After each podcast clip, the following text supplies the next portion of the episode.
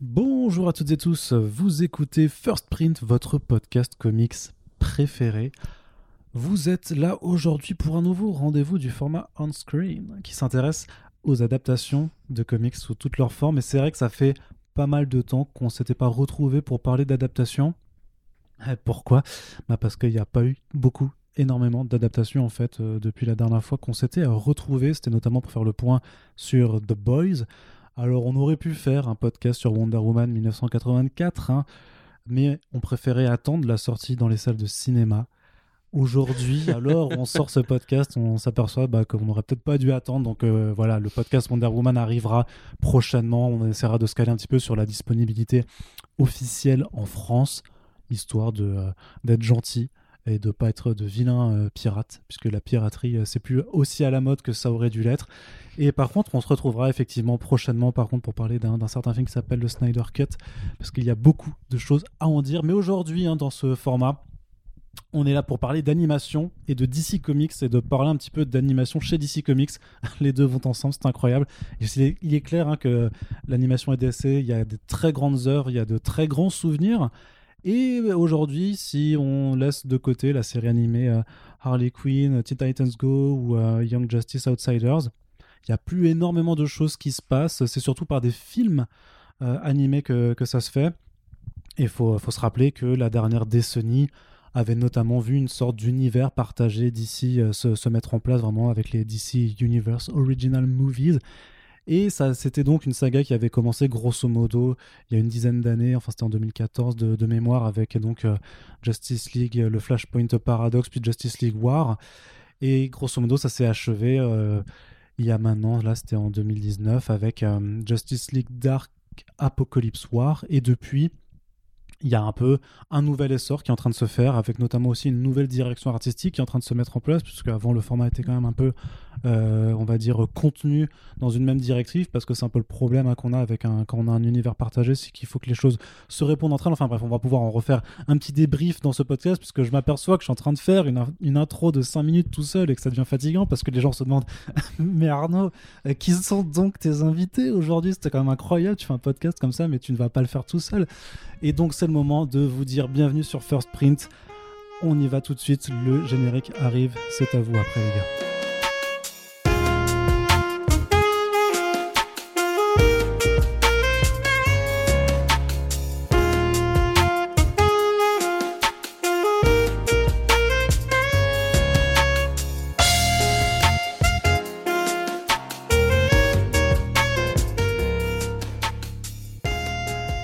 Quand je disais c'est à vous les gars, bien entendu, Corentin se marre parce qu'il n'apprécie pas du tout la façon dont j'improvise. C'est superbe introduction, mais Corentin, donc tu es là monologue. c'est pas mal. c'est effectivement. Hashtag sur les réseaux. C'est ça. Donc, Corentin, tu es avec nous, bien entendu. Oui, bonjour. Tu vas bien? Ça va et toi? Ça va très bien, je te remercie. Et donc, aujourd'hui, pour parler d'animation et de DC, et plus particulièrement d'un film, parce que j'ai pas encore nommé le sujet, ça s'appelle donc Batman Soul of the Dragon. Nous avons un dragon qui a de l'âme également. Antoine Bigor, bienvenue à toi. Eh bien, bonjour. Bonjour les gars. Il crache beaucoup de fumée. Hein. Toujours. C'est vrai. Un énorme dragon. Ce n'est pas de la fumée qui brûle. Tel smog. Euh, Antoine, tu es journaliste indépendant. Ouais, ouais, ouais, ouais. C'est reparti là, 2021 journalisme culturel. Euh, il paraît que c'est sympa. Vous avez l'air de, d'y être bien, donc euh, on va voir comment ça se passe. Et c'est pas un domaine difficile du tout, donc en plus c'est, plutôt cool. T'aimes le riz? J'adore le riz. Tu as mangé beaucoup de riz. Et j'avais envie de te poser une question, euh, Antoine. Qu'est-ce que tu nous prépares un petit peu justement en ce début d'année? Est-ce que tu nous prépares quelque chose? Et j'ai envie que tu, que tu le teases un petit peu pour qu'on ait un peu un effet d'annonce que, pour dire que quand ça arrivera, euh, ça a été dit ici, c'était sur First Print.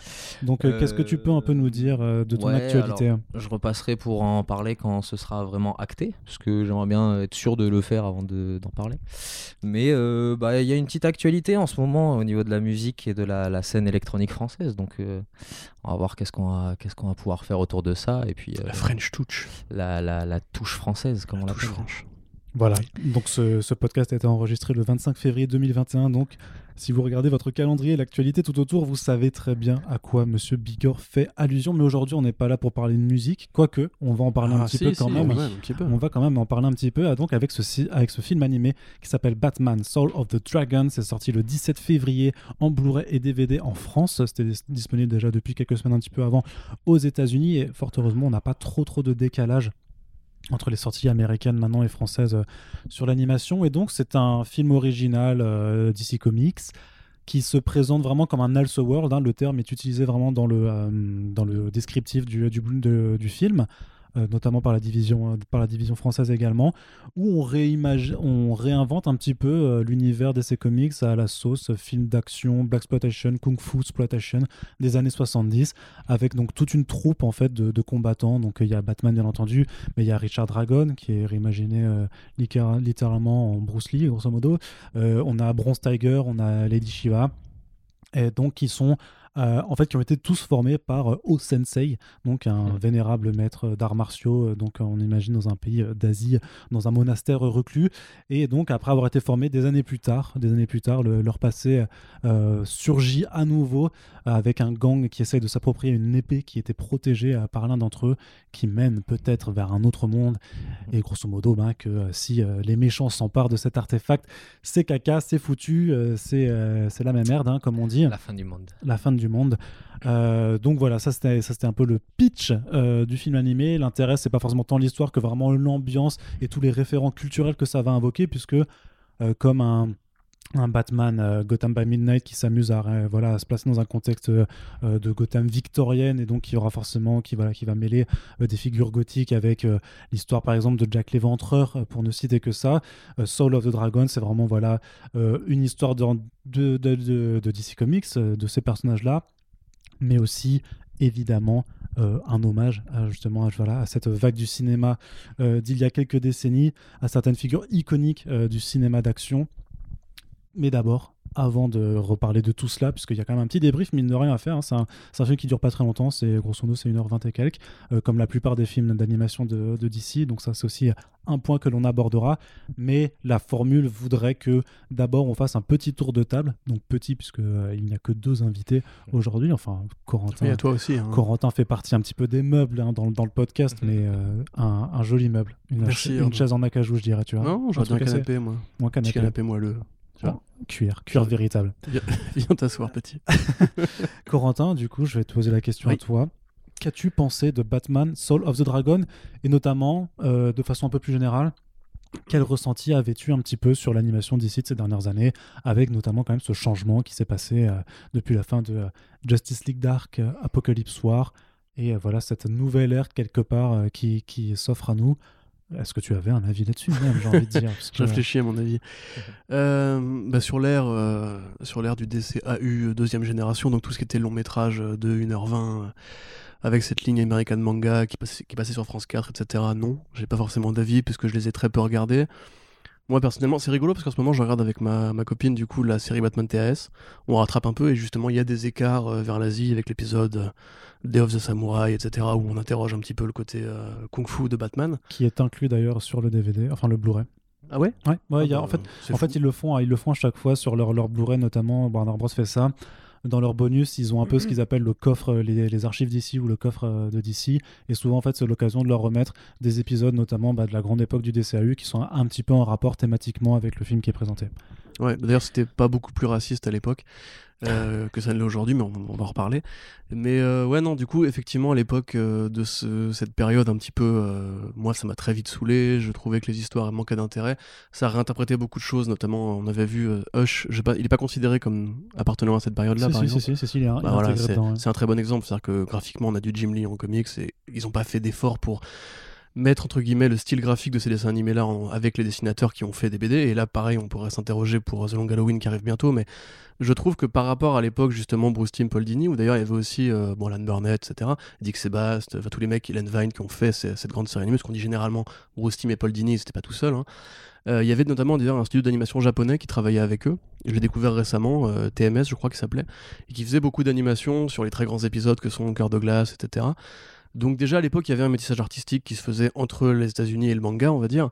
Euh, sauf que la période américaine manga, pour le coup, des, euh, des films des dix dernières années, on va dire, euh, c'était vraiment une sorte de compromis un peu bâtard, pas très joli, et qui effectivement essayait de coller à la fois New 52, à Grant Morrison, sans vraiment y arriver à mon sens.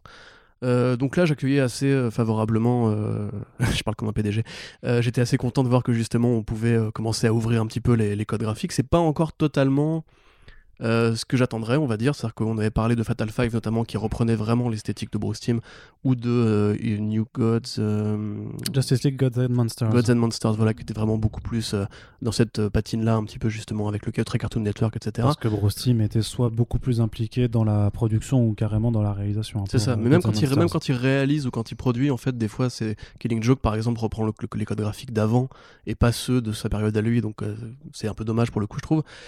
Mais euh, là, typiquement, on est sur une sorte de, nouvel essai, c'est-à-dire que graphiquement, oui, c'est un peu différent. C'est un petit peu différent. Très légèrement différent, je trouve.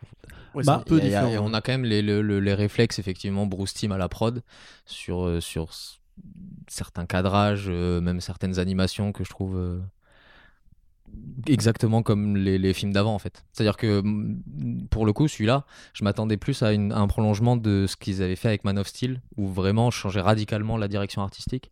Et là, j'étais un peu étonné de les voir revenir à une méthode. C'est ça, c'est que là, ils sont dans un entre-deux, ils testent des idées, je pense, mm. mais il n'y a pas encore de nouvelles vraiment euh, euh, créativité bah, qui s'est lancée pour le moment. Quelque part, l'idée, c'est qu'il n'y a pas une direction artistique euh, établie maintenant qui doit suivre justement cette même norme, puisque les films sont pour l'instant séparés, il n'y a pas de projet de faire un univers partagé.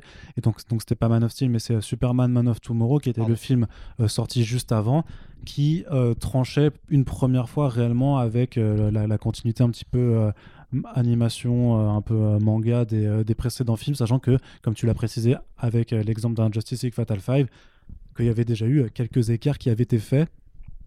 Mais là, on est vraiment avec un premier essai justement pour Man of Tomorrow. qui était vraiment avec des, notamment des contours de personnages vachement plus épais, quelque chose qui moi qui me faisait vachement penser à Archer en termes de vraiment de, dessin, tu vois, un petit peu dans, dans cet esprit-là. Et au contraire de ce qu'on aurait pu penser, euh, pour Soul of the Dragon, effectivement, c'est de nouveau des traits plus fins, des contours plus, voilà, beaucoup moins épais pour les, les personnages. Quelque part, c'est un peu plus épuré aussi, je dirais.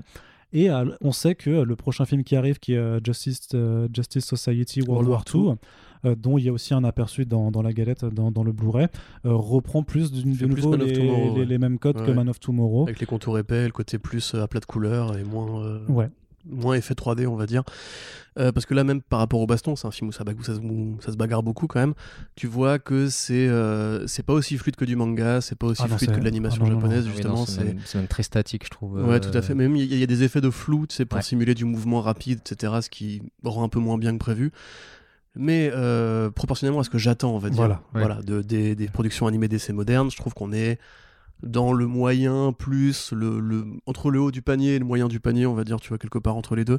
Euh, j'ai apprécié de voir ce film hein, je vais pas me mentir parce que moi je suis passionné par cette période là justement du cinéma de série B de, du kung fu exploitation comme tu dis euh, et ces trucs là qui a des liens très forts avec les comics en plus. Donc c'était agréable de retrouver ça. J'apprécie les efforts qu'ils ont fait pour justement vulgariser un petit peu euh, parce qu'il y, a beaucoup de références hein, mm. qu'on voit pas forcément à l'œil nu mais qui sont plutôt bien, bien fichues euh, la musique, pareil, qui fait justement un effort pour essayer de coller au thème de la Chiffrine ou euh, cette, euh, ces bandes sont là justement très funky, très shaft et tout, des années 70. dans l'ensemble, voilà, sinon c'est plus ou moins mon, constat. Après, moi je suis handicapé parce que je l'ai vu en VF, contrairement à vous, je crois. Et le coup, la VF rend, enfin, comment dirais-je aplanit beaucoup en fait la créativité, le style en fait justement un petit peu ces 70s qui aurait pu être là avec en VO avec des accents et tout. Là il y a des merdes, il y a des putains, tu sens que c'est pas juste pour les enfants on va dire. Le film, est, euh, le film est rated R. Euh, ah ouais Ouais, ouais, bah, Ça, ça, peut s'expliquer, je pense, juste par la présence d'un tout petit peu de sang. Alors, effectivement, c'est pas énorme. Et de jurons. Hein, de ouais, d'insultes de, de, et de sang, mais. Après, l'utilisation du sang, justement, je la trouvais intéressante là-dessus, mais elle est quand même assez sobre pour, euh, pour du rated R. Quoi. oui, non, non, mais voilà, le, truc, c'est que, bon, après, voilà, le, la, la, MPAA, quand elle ratifie les, les films, le R, grosso modo, c'est deux gros mots, enfin, c'est deux fuck Et, euh, et après, ouais, c'est en termes de de sang et demi, voilà. Ouais, c'est ça, c'est ça, ça peut aller très très rapidement. Grosso modo, si mais c'est c'est vrai que ce genre de film, je veux dire, le, le R, c'est euh, 17 ans euh, non accompagné, interdit, quoi. Bon, euh, quand t'as quand t'as 15 ans, tu le regardes sans, il y a aucun souci, c'est pas du tout. Oui, oui, non, bien sûr. Bah, même, j'ai envie de dire qu'on a vu pire nous à 15 ans. hein, mais, Alors toi, chez toi, je sais pas, mais moi non. mais limite, je j'ai envie de te dire que dans TAS, il y a des épisodes qui font plus peur que ça au niveau de la folie mentale. Oui, de l'ambiance et tout ça, bien euh, sûr. Oui, oui. Mais euh, mais mais mais il y avait des dire. Non, mais je veux dire qu'à l'époque, mais c'était une autre époque aussi. C'était pas les mêmes. euh, Tout à fait. Les mêmes comités de, j'allais pas dire de, de censure, mais de classification, c'était pas, pas la même chose. C'est une autre forme de, de contenu adulte friendly, on va dire. Et donc, euh, tu, tu as, tu as fini pour ton, pour ton Oui, avis oui, plutôt là-dessus. Donc, plus euh, tard, moyen après, plus, euh, moyen panier plus. Donc, tu, Oui, tends, tu la main et t'as le panier, quoi. Grosso modo. Exactement. Mais t'es pas obligé non plus d'être sur la pointe des pieds Non. pour atteindre ce Mais panier. il n'est pas tout à fait en face du rayon, tu vois. C'est-à-dire quand même, si tu sautes, tu pourras pas dunker, quoi. C'est ça. C'est un peu les produits low cost au Lidl, tu vois, ils sont tout en bas, il faut se pencher. Non, mais là, là c'est carrément dépréciateur dans ce cas. Non, pourquoi? Bah, un petit peu. Bah, bah, C'est pas parce que la marque est pas la même que. Non, non, mais quand tu dis que c'est tout, low en... cost, vous aussi, vous tu pouvez pas dis- avoir. quand tu dis que c'est tout en bas, euh, moi j'ai vraiment l'impression du coup que c'est de la merde, tu vois. Qu'on est sur le niveau de, de Non, certains. non, Est-ce que t'es en train de dire que c'est un Batman premier prix? Ouais. un petit peu, un petit peu, tu vois. Mais, mais c'est c'est bien pour On est sur des. Ouais, mais bon, je sais pas, pour moi, la, la- la formule premier prix est pas euh, améliorative, quoi. Je vais essayer de trouver une autre allégorie pour. euh, C'est ça. pour Donc tu y réfléchis et on revient à toi juste après. Bigor, ton avis du coup sur Euh, ce film Mon avis, ben, comme je disais un peu tout à l'heure, moi je m'attendais presque plus à, à retrouver le style de Man of Tomorrow. Parce qu'effectivement, tout à l'heure, je me suis trompé. Ouais. D'ailleurs, t'as as une sanction qui Euh, arrive. Je vais me faire punir. Euh, non, euh, je, je m'attendais plus à ce style-là. Du coup, j'étais un peu perturbé de retrouver euh, le style de Bruce Timm. T'avais pas suivi la promo, les bandes annonces et tout ça Non, non, non. J'avais suivi ça d'un peu loin. J'avais vu le style, euh, le, la, la pochette, euh, qu'on n'arrive pas à, savoir d'ailleurs si c'est Si c'est du Bill Sienkiewicz si ou pas. Sienkiewicz ou pas. Mm. Mais j'avais vu ça un petit peu de loin et du coup, je l'ai vu pour le- le- les besoins du podcast. Et au final, j'ai passé un bon moment, mais pas devant un film Batman. C'est-à-dire Ouais. que les passages Batman peuvent être cool. Euh, mais euh, si vous regardez ce film-là en vous disant c'est une aventure de Batman, euh, c'est avant tout une aventure de, personnages qui vont graviter autour du héros. Ça va un petit peu jouer sur l'image du Batman, mais finalement très peu, et ça va être beaucoup plus un hommage au film des années 70, euh, à ce que tu as cité, euh, la Black Spotation, la, la Kung Fu Spotation. Euh, et en fait, ce que j'ai vraiment préféré dans le film pour le coup, pardon, ce que j'ai vraiment préféré dans le film pour le coup, c'est la musique. On en parlait tout à l'heure, mais je trouve que la musique est d'une richesse assez folle et elle porte un peu des scènes que je trouve un peu tiep en termes d'animation quoi. Ouais. Euh, rien que l'ouverture par exemple, ça va être deux plans fixes sur des décors euh, un peu animés, euh, des, des zooms à l'arrache, mais le, le- la musique te fait rentrer dedans comme si tu étais dans un James Bond où, où Ouais. d'un coup il y a toute la séquence de début en fait je trouve m'a m'a vraiment plongé dedans et du coup j'en garde ça. C'est-à-dire que tous les défauts du film, je vais un peu les mettre de côté pour garder ce, ce petit charme qui m'a fait plaisir de, de- de voir euh, intégré dans l'univers du Batman.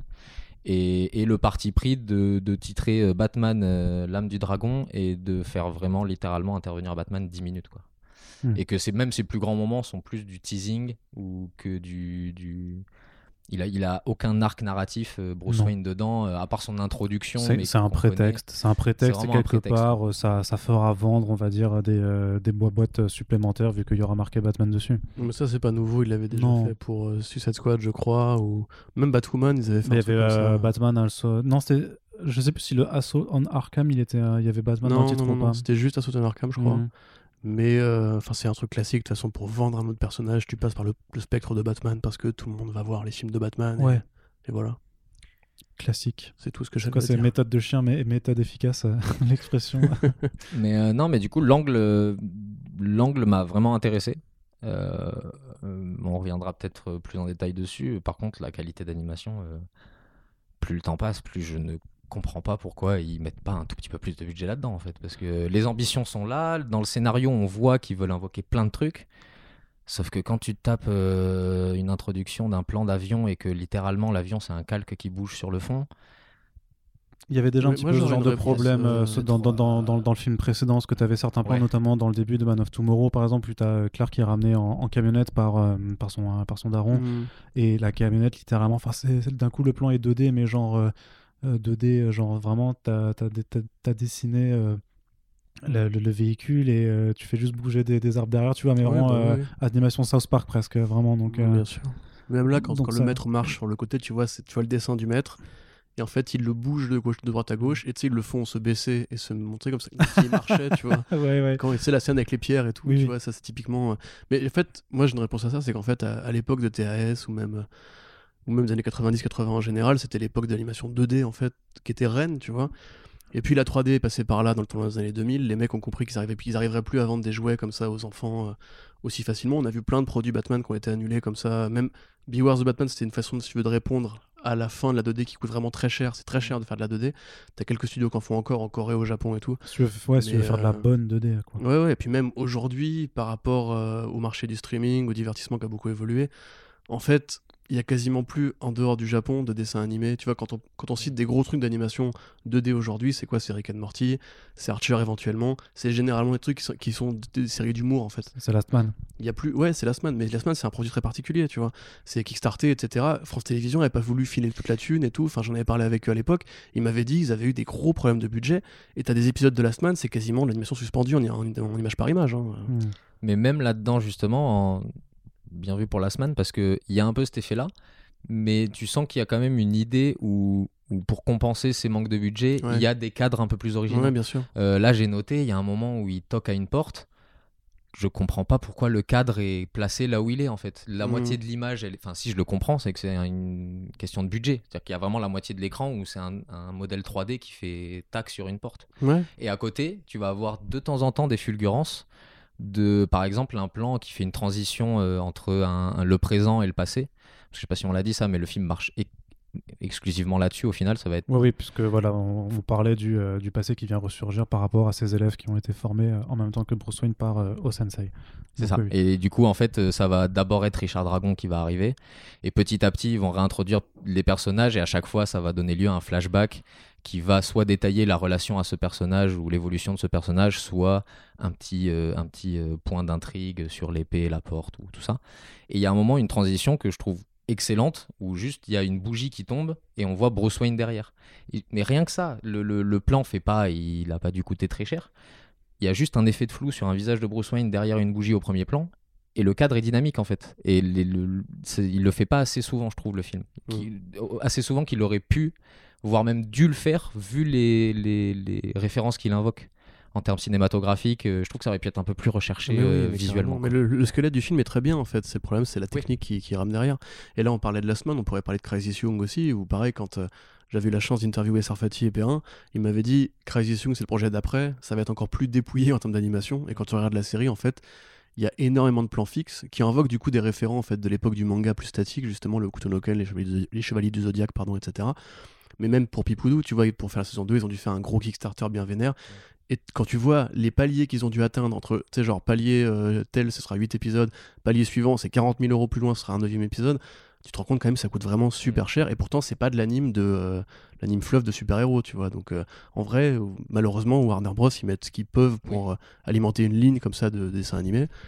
Mais pas beaucoup plus, et du coup, bah, Non, ça ça, se voit un petit peu, quoi. Ça, c'est vraiment des questions de budget et grosso modo, l'idée c'est que ils ont toujours grosso modo la même marge en fait pour euh, quel que soit le film en fait et c'est pour ça que par exemple que pour un long Halloween en fait peut-être que c'est pour ça qu'ils veulent le diviser en deux parce qu'ils savent très bien qu'avec le budget qu'ils ont fixé Ouais. ils arriveront jamais à faire tenir quelque chose de correct euh, en, en un seul film et qu'il faut le découper pour bon, enfin pour moi tu vois le truc c'est que long Halloween ils essayent de refaire ce qu'ils ont pour moi très bien fait avec le Dark Knight Returns qui était Ouais. aussi des divisés en deux parties tu vois et qui à mon sens c'était quand même plutôt plutôt bien fait- plutôt bien fichu dans l'animation euh, d'ici récente mais euh, Pour le coup, c'est le, c'est le dernier film d'ici qui m'a. Oh, le Year One était bien aussi quand même Ouais, je suis pas d'accord. J'ai Ah un, ouais j'ai un rapport Par rapport particulier à la BD, ouais, euh, c'est ça. C'est que Mazzucchelli, il a. Certes. Alors après, même si c'est un contexte différent, le style de Mazzucchelli à cette époque-là, euh, ouais, je trouve que Dark Knight fait un peu plus l'effort de, de- de- d'aller singer du, du Frank Miller que Your One. euh, Parce que c'est plus facile à singer, en fait. ouais Tu vois, c'est. le, le- le trait de en- Frank Miller en- aussi est très en- inspiré par le voilà. manga et tout. qui n'a jamais singé Frank Miller au petit déjeuner j'ai envie de dire Mais moi, mais moi, moi, ce matin encore. voilà tu vois, Non, mais Non, c'est- par contre, ce que je voulais dire, c'est intéressant, tu vois, c'est le côté. parce que moi j'ai pas fini Ils en ont fait. que une rame de budget. je suis désolé. Ils ont une rame de budget précise pour chaque truc. Et quand tu vois tout, tout à l'heure, on parlait de TAS qui, en des épisodes de 25 minutes, arrivait quand même à faire tenir des scénarios assez complexes avec des péripéties et tout. Pourquoi ils font pas juste du moyen métrage de 40 minutes ou 45 minutes? Tu peux faire tenir l'intrigue de, de Tour Dragon. ils l'ont euh, fait. ça s'appelle euh, Death in the Family et c'est un moyen métrage interactif Oh non, mais non, ça c'est un, ça, ça, un DC Ah, Showcase en plus, c'est pas pareil, c'est pas, Bah, les- la même chose. c'est pas la même production. Ah bah, Et en plus, c'est de la merde. ça peut être de la merde. C'était- pas inintéressant. Ouais. Oh, vivement le jeu vidéo. Le truc, c'était- euh, c'était qualitativement, enfin sur l'animation, c'était pas ouf. Sur le côté narratif, enfin implication du coup du, du gars, c'était pas ouf non plus, parce qu'en gros, t'avais quand même juste En que, gros, pas que, ouf. ouais. que deux, ch- que deux choix sur des écrans statiques, donc c'était vraiment, enfin euh, même un truc comme Bandersnatch le fait vachement mieux, quoi. Donc ouais, effectivement, ça, ça, réussit à. C'était un, un essai quand même. Ouais, ouais, ouais. Tu connais Telltale Sinon, c'est vachement bien. C'est vrai, vrai. Non, mais c'était le producteur que j'avais vu à, à New York, c'était euh, James Tucker quand ils étaient en train de sortir euh, Wonder Woman Bloodlines, où je lui disais mais pourquoi vous faites toujours des films de 1h10 pour raconter votre truc et tout genre fait budget. Grosso modo, Ah quoi, là là vraiment là. dire, il me dit, il, fait- il me disait vraiment ouais, mais on aimerait faire plus ça, on aimerait faire plus, mais mais on peut pas et bah je sais euh, après voilà, j'imagine qu'il faut se plier aux exigences et que bah Sam Liu qui est le, le- le réalisateur de, de ce film est bien content de pouvoir continuer de travailler avec euh, DC Entertainment et Warner Bros Animation pour pouvoir proposer ce genre d'histoire. T'avais fini sur ton avis général, euh, Antoine? Oui, bah j'allais juste rajouter que Sam euh, Liu, si Oui. je me trompe pas, Oui. euh, c'est un ancien. Ouais, Euh, c'est- Il est rodé à ce genre de budget, je pense qu'il voit très bien les limites. Il a fait plein Et- de films dans, le pré- dans la précédente continuité déjà. donc. Et je, je finis juste mon avis sur. Là, je me suis effectivement un peu focalisé sur euh, les défauts euh, de l'animation.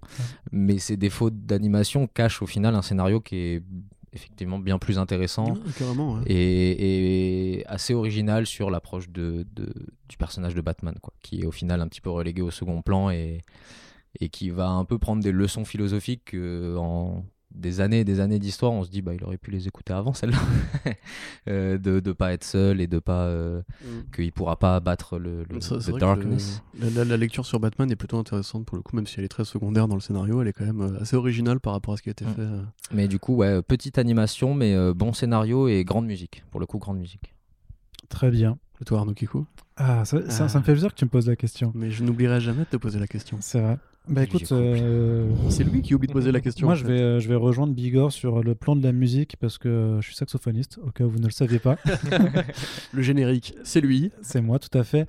Et euh, bah, forcément, le, le enfin, quand, je, quand je prenais des cours et que j'étais vraiment, que je jouais vraiment très régulièrement, clairement, ce que j'adorais, c'était le funk. Vraiment, c'était euh, ce genre de, de truc euh, que je kiffais jouer. D'ailleurs, euh, anecdote très intéressante, mon, le morceau que j'ai passé au bac et j'ai eu 19 sur 20.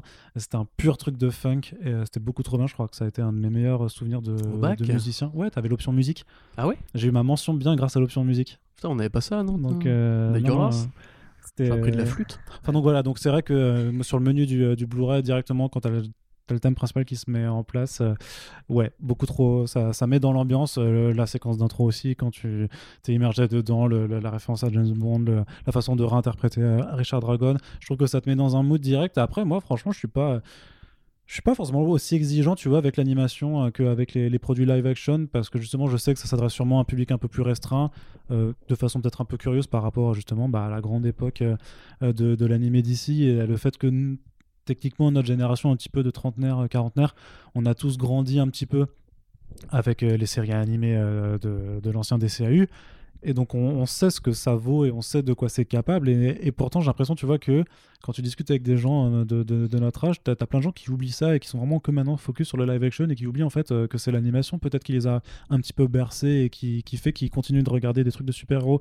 Donc là-dessus, par rapport à mon affect de façon plus générale avec les personnages d'ici, et le fait que j'ai vraiment que j'ai envie de soutenir l'animation dans toutes ses formes euh, quand elle se fait dans, la, dans les adaptations de comics, c'était peut-être beaucoup moins regardant. Après, oui, il n'y a pas photo. C'est pas ultra bien animé. Euh, c'est clairement euh, c'est modé à 30 fps quoi grosso modo hein, si tu veux pour euh, parce qu'ils ont pas ils ont ils ont pas le budget de, de faire plus que ça et notamment quand tu es dans un quand même dans un contexte de kung-fu de baston tu dois mélanger les styles de combat c'est compliqué d'avoir des, des animations très. Je trouve qu'il y a des plans quand même où ils essayent, tu vois, où avec les moyens Mm. qu'ils ont, ils essayent de, de- de mettre en mouvement les choses, de faire croire que voilà, c'est fluide. Mais c'est sûr qu'à côté, je sais pas, enfin, tu sais, moi à côté, euh, je me suis euh, enfilé euh, l'attaque des titans il y, a- il y a pas si longtemps que ça. euh, Ah oui, oui, non, mais oui. C'est. Et ben, et ben, alors Après, là, là c'est toi qui compares du coup qui dans le mauvais sens parce que l'attaque titan c'est le produit de la phare de l'anime japonaise aujourd'hui. Euh, bah, après, après, je sais pas Il y ce que des je regarde. pas. shonen qui Non, sont non, de mais- l'anime aussi. Non, non, euh. mais bien sûr, bien sûr. Mais je veux dire que. euh, non, non, mais je veux pas dire qu'ils devraient mettre, avoir les mêmes moyens ou avoir le même truc. Et, et, et l'attaque des titans, il y a des trucs parfois qui sont très vilains, mais je sais qu'il y a certains épisodes où parfois ça durait que 30 secondes, mais pendant 30 secondes, il y a un truc qui est tellement dingue en termes de mise en scène, de, de ouf, ça, ça suffit, tu vois, et tu dis, putain, j'aimerais bien avoir ce genre de choses pour un film comme ça qui le mérite, tu vois. Quand c'est un Batman Gotham by Gaslight ou c'est une enquête criminelle, machin, je m'en fous, tu vois, que ce soit un peu statique euh, et que les combats de, Batman contre Jack Léventreur, ce ce soit juste deux, trois euh, parpaings euh, qui, qui s'en va dans, dans la gueule. Mais là, mec, c'est Soul of the Dragon, c'est c'est karaté, c'est euh, c'est arts martiaux de, ouf. Euh, Envoyez-nous quelque chose. Donc là-dessus, effectivement, je suis, resté un petit peu en deçà. Par contre, l'histoire, euh, pareil, euh, j'étais très pris dedans. Le, le fait qu'il y ait vraiment un côté, un axe fantastique qui se dessine de plus en plus, euh, c'était cool par rapport aux, aux références à l'univers d'ici que ça invoque pour avoir lu assez de. euh, ça- il manquait, euh, ouais, je sais pas, un, un peu de katana peut-être, tu vois, mais. Ouais, ce que je me suis dit, ou même la nana qui fait de l'arc avec, avec Green Arrow, comment s'appelle-t-elle déjà? Emiko Emiko, ouais. Mais Emiko, c'est une création très récente, donc peut-être c'est c'est pour ça, vu que c'est. Non, non, non. Elle était là dans, dans Longbow Hunters, mec. Ah, déjà? Ouais, ouais, bien sûr. C'était.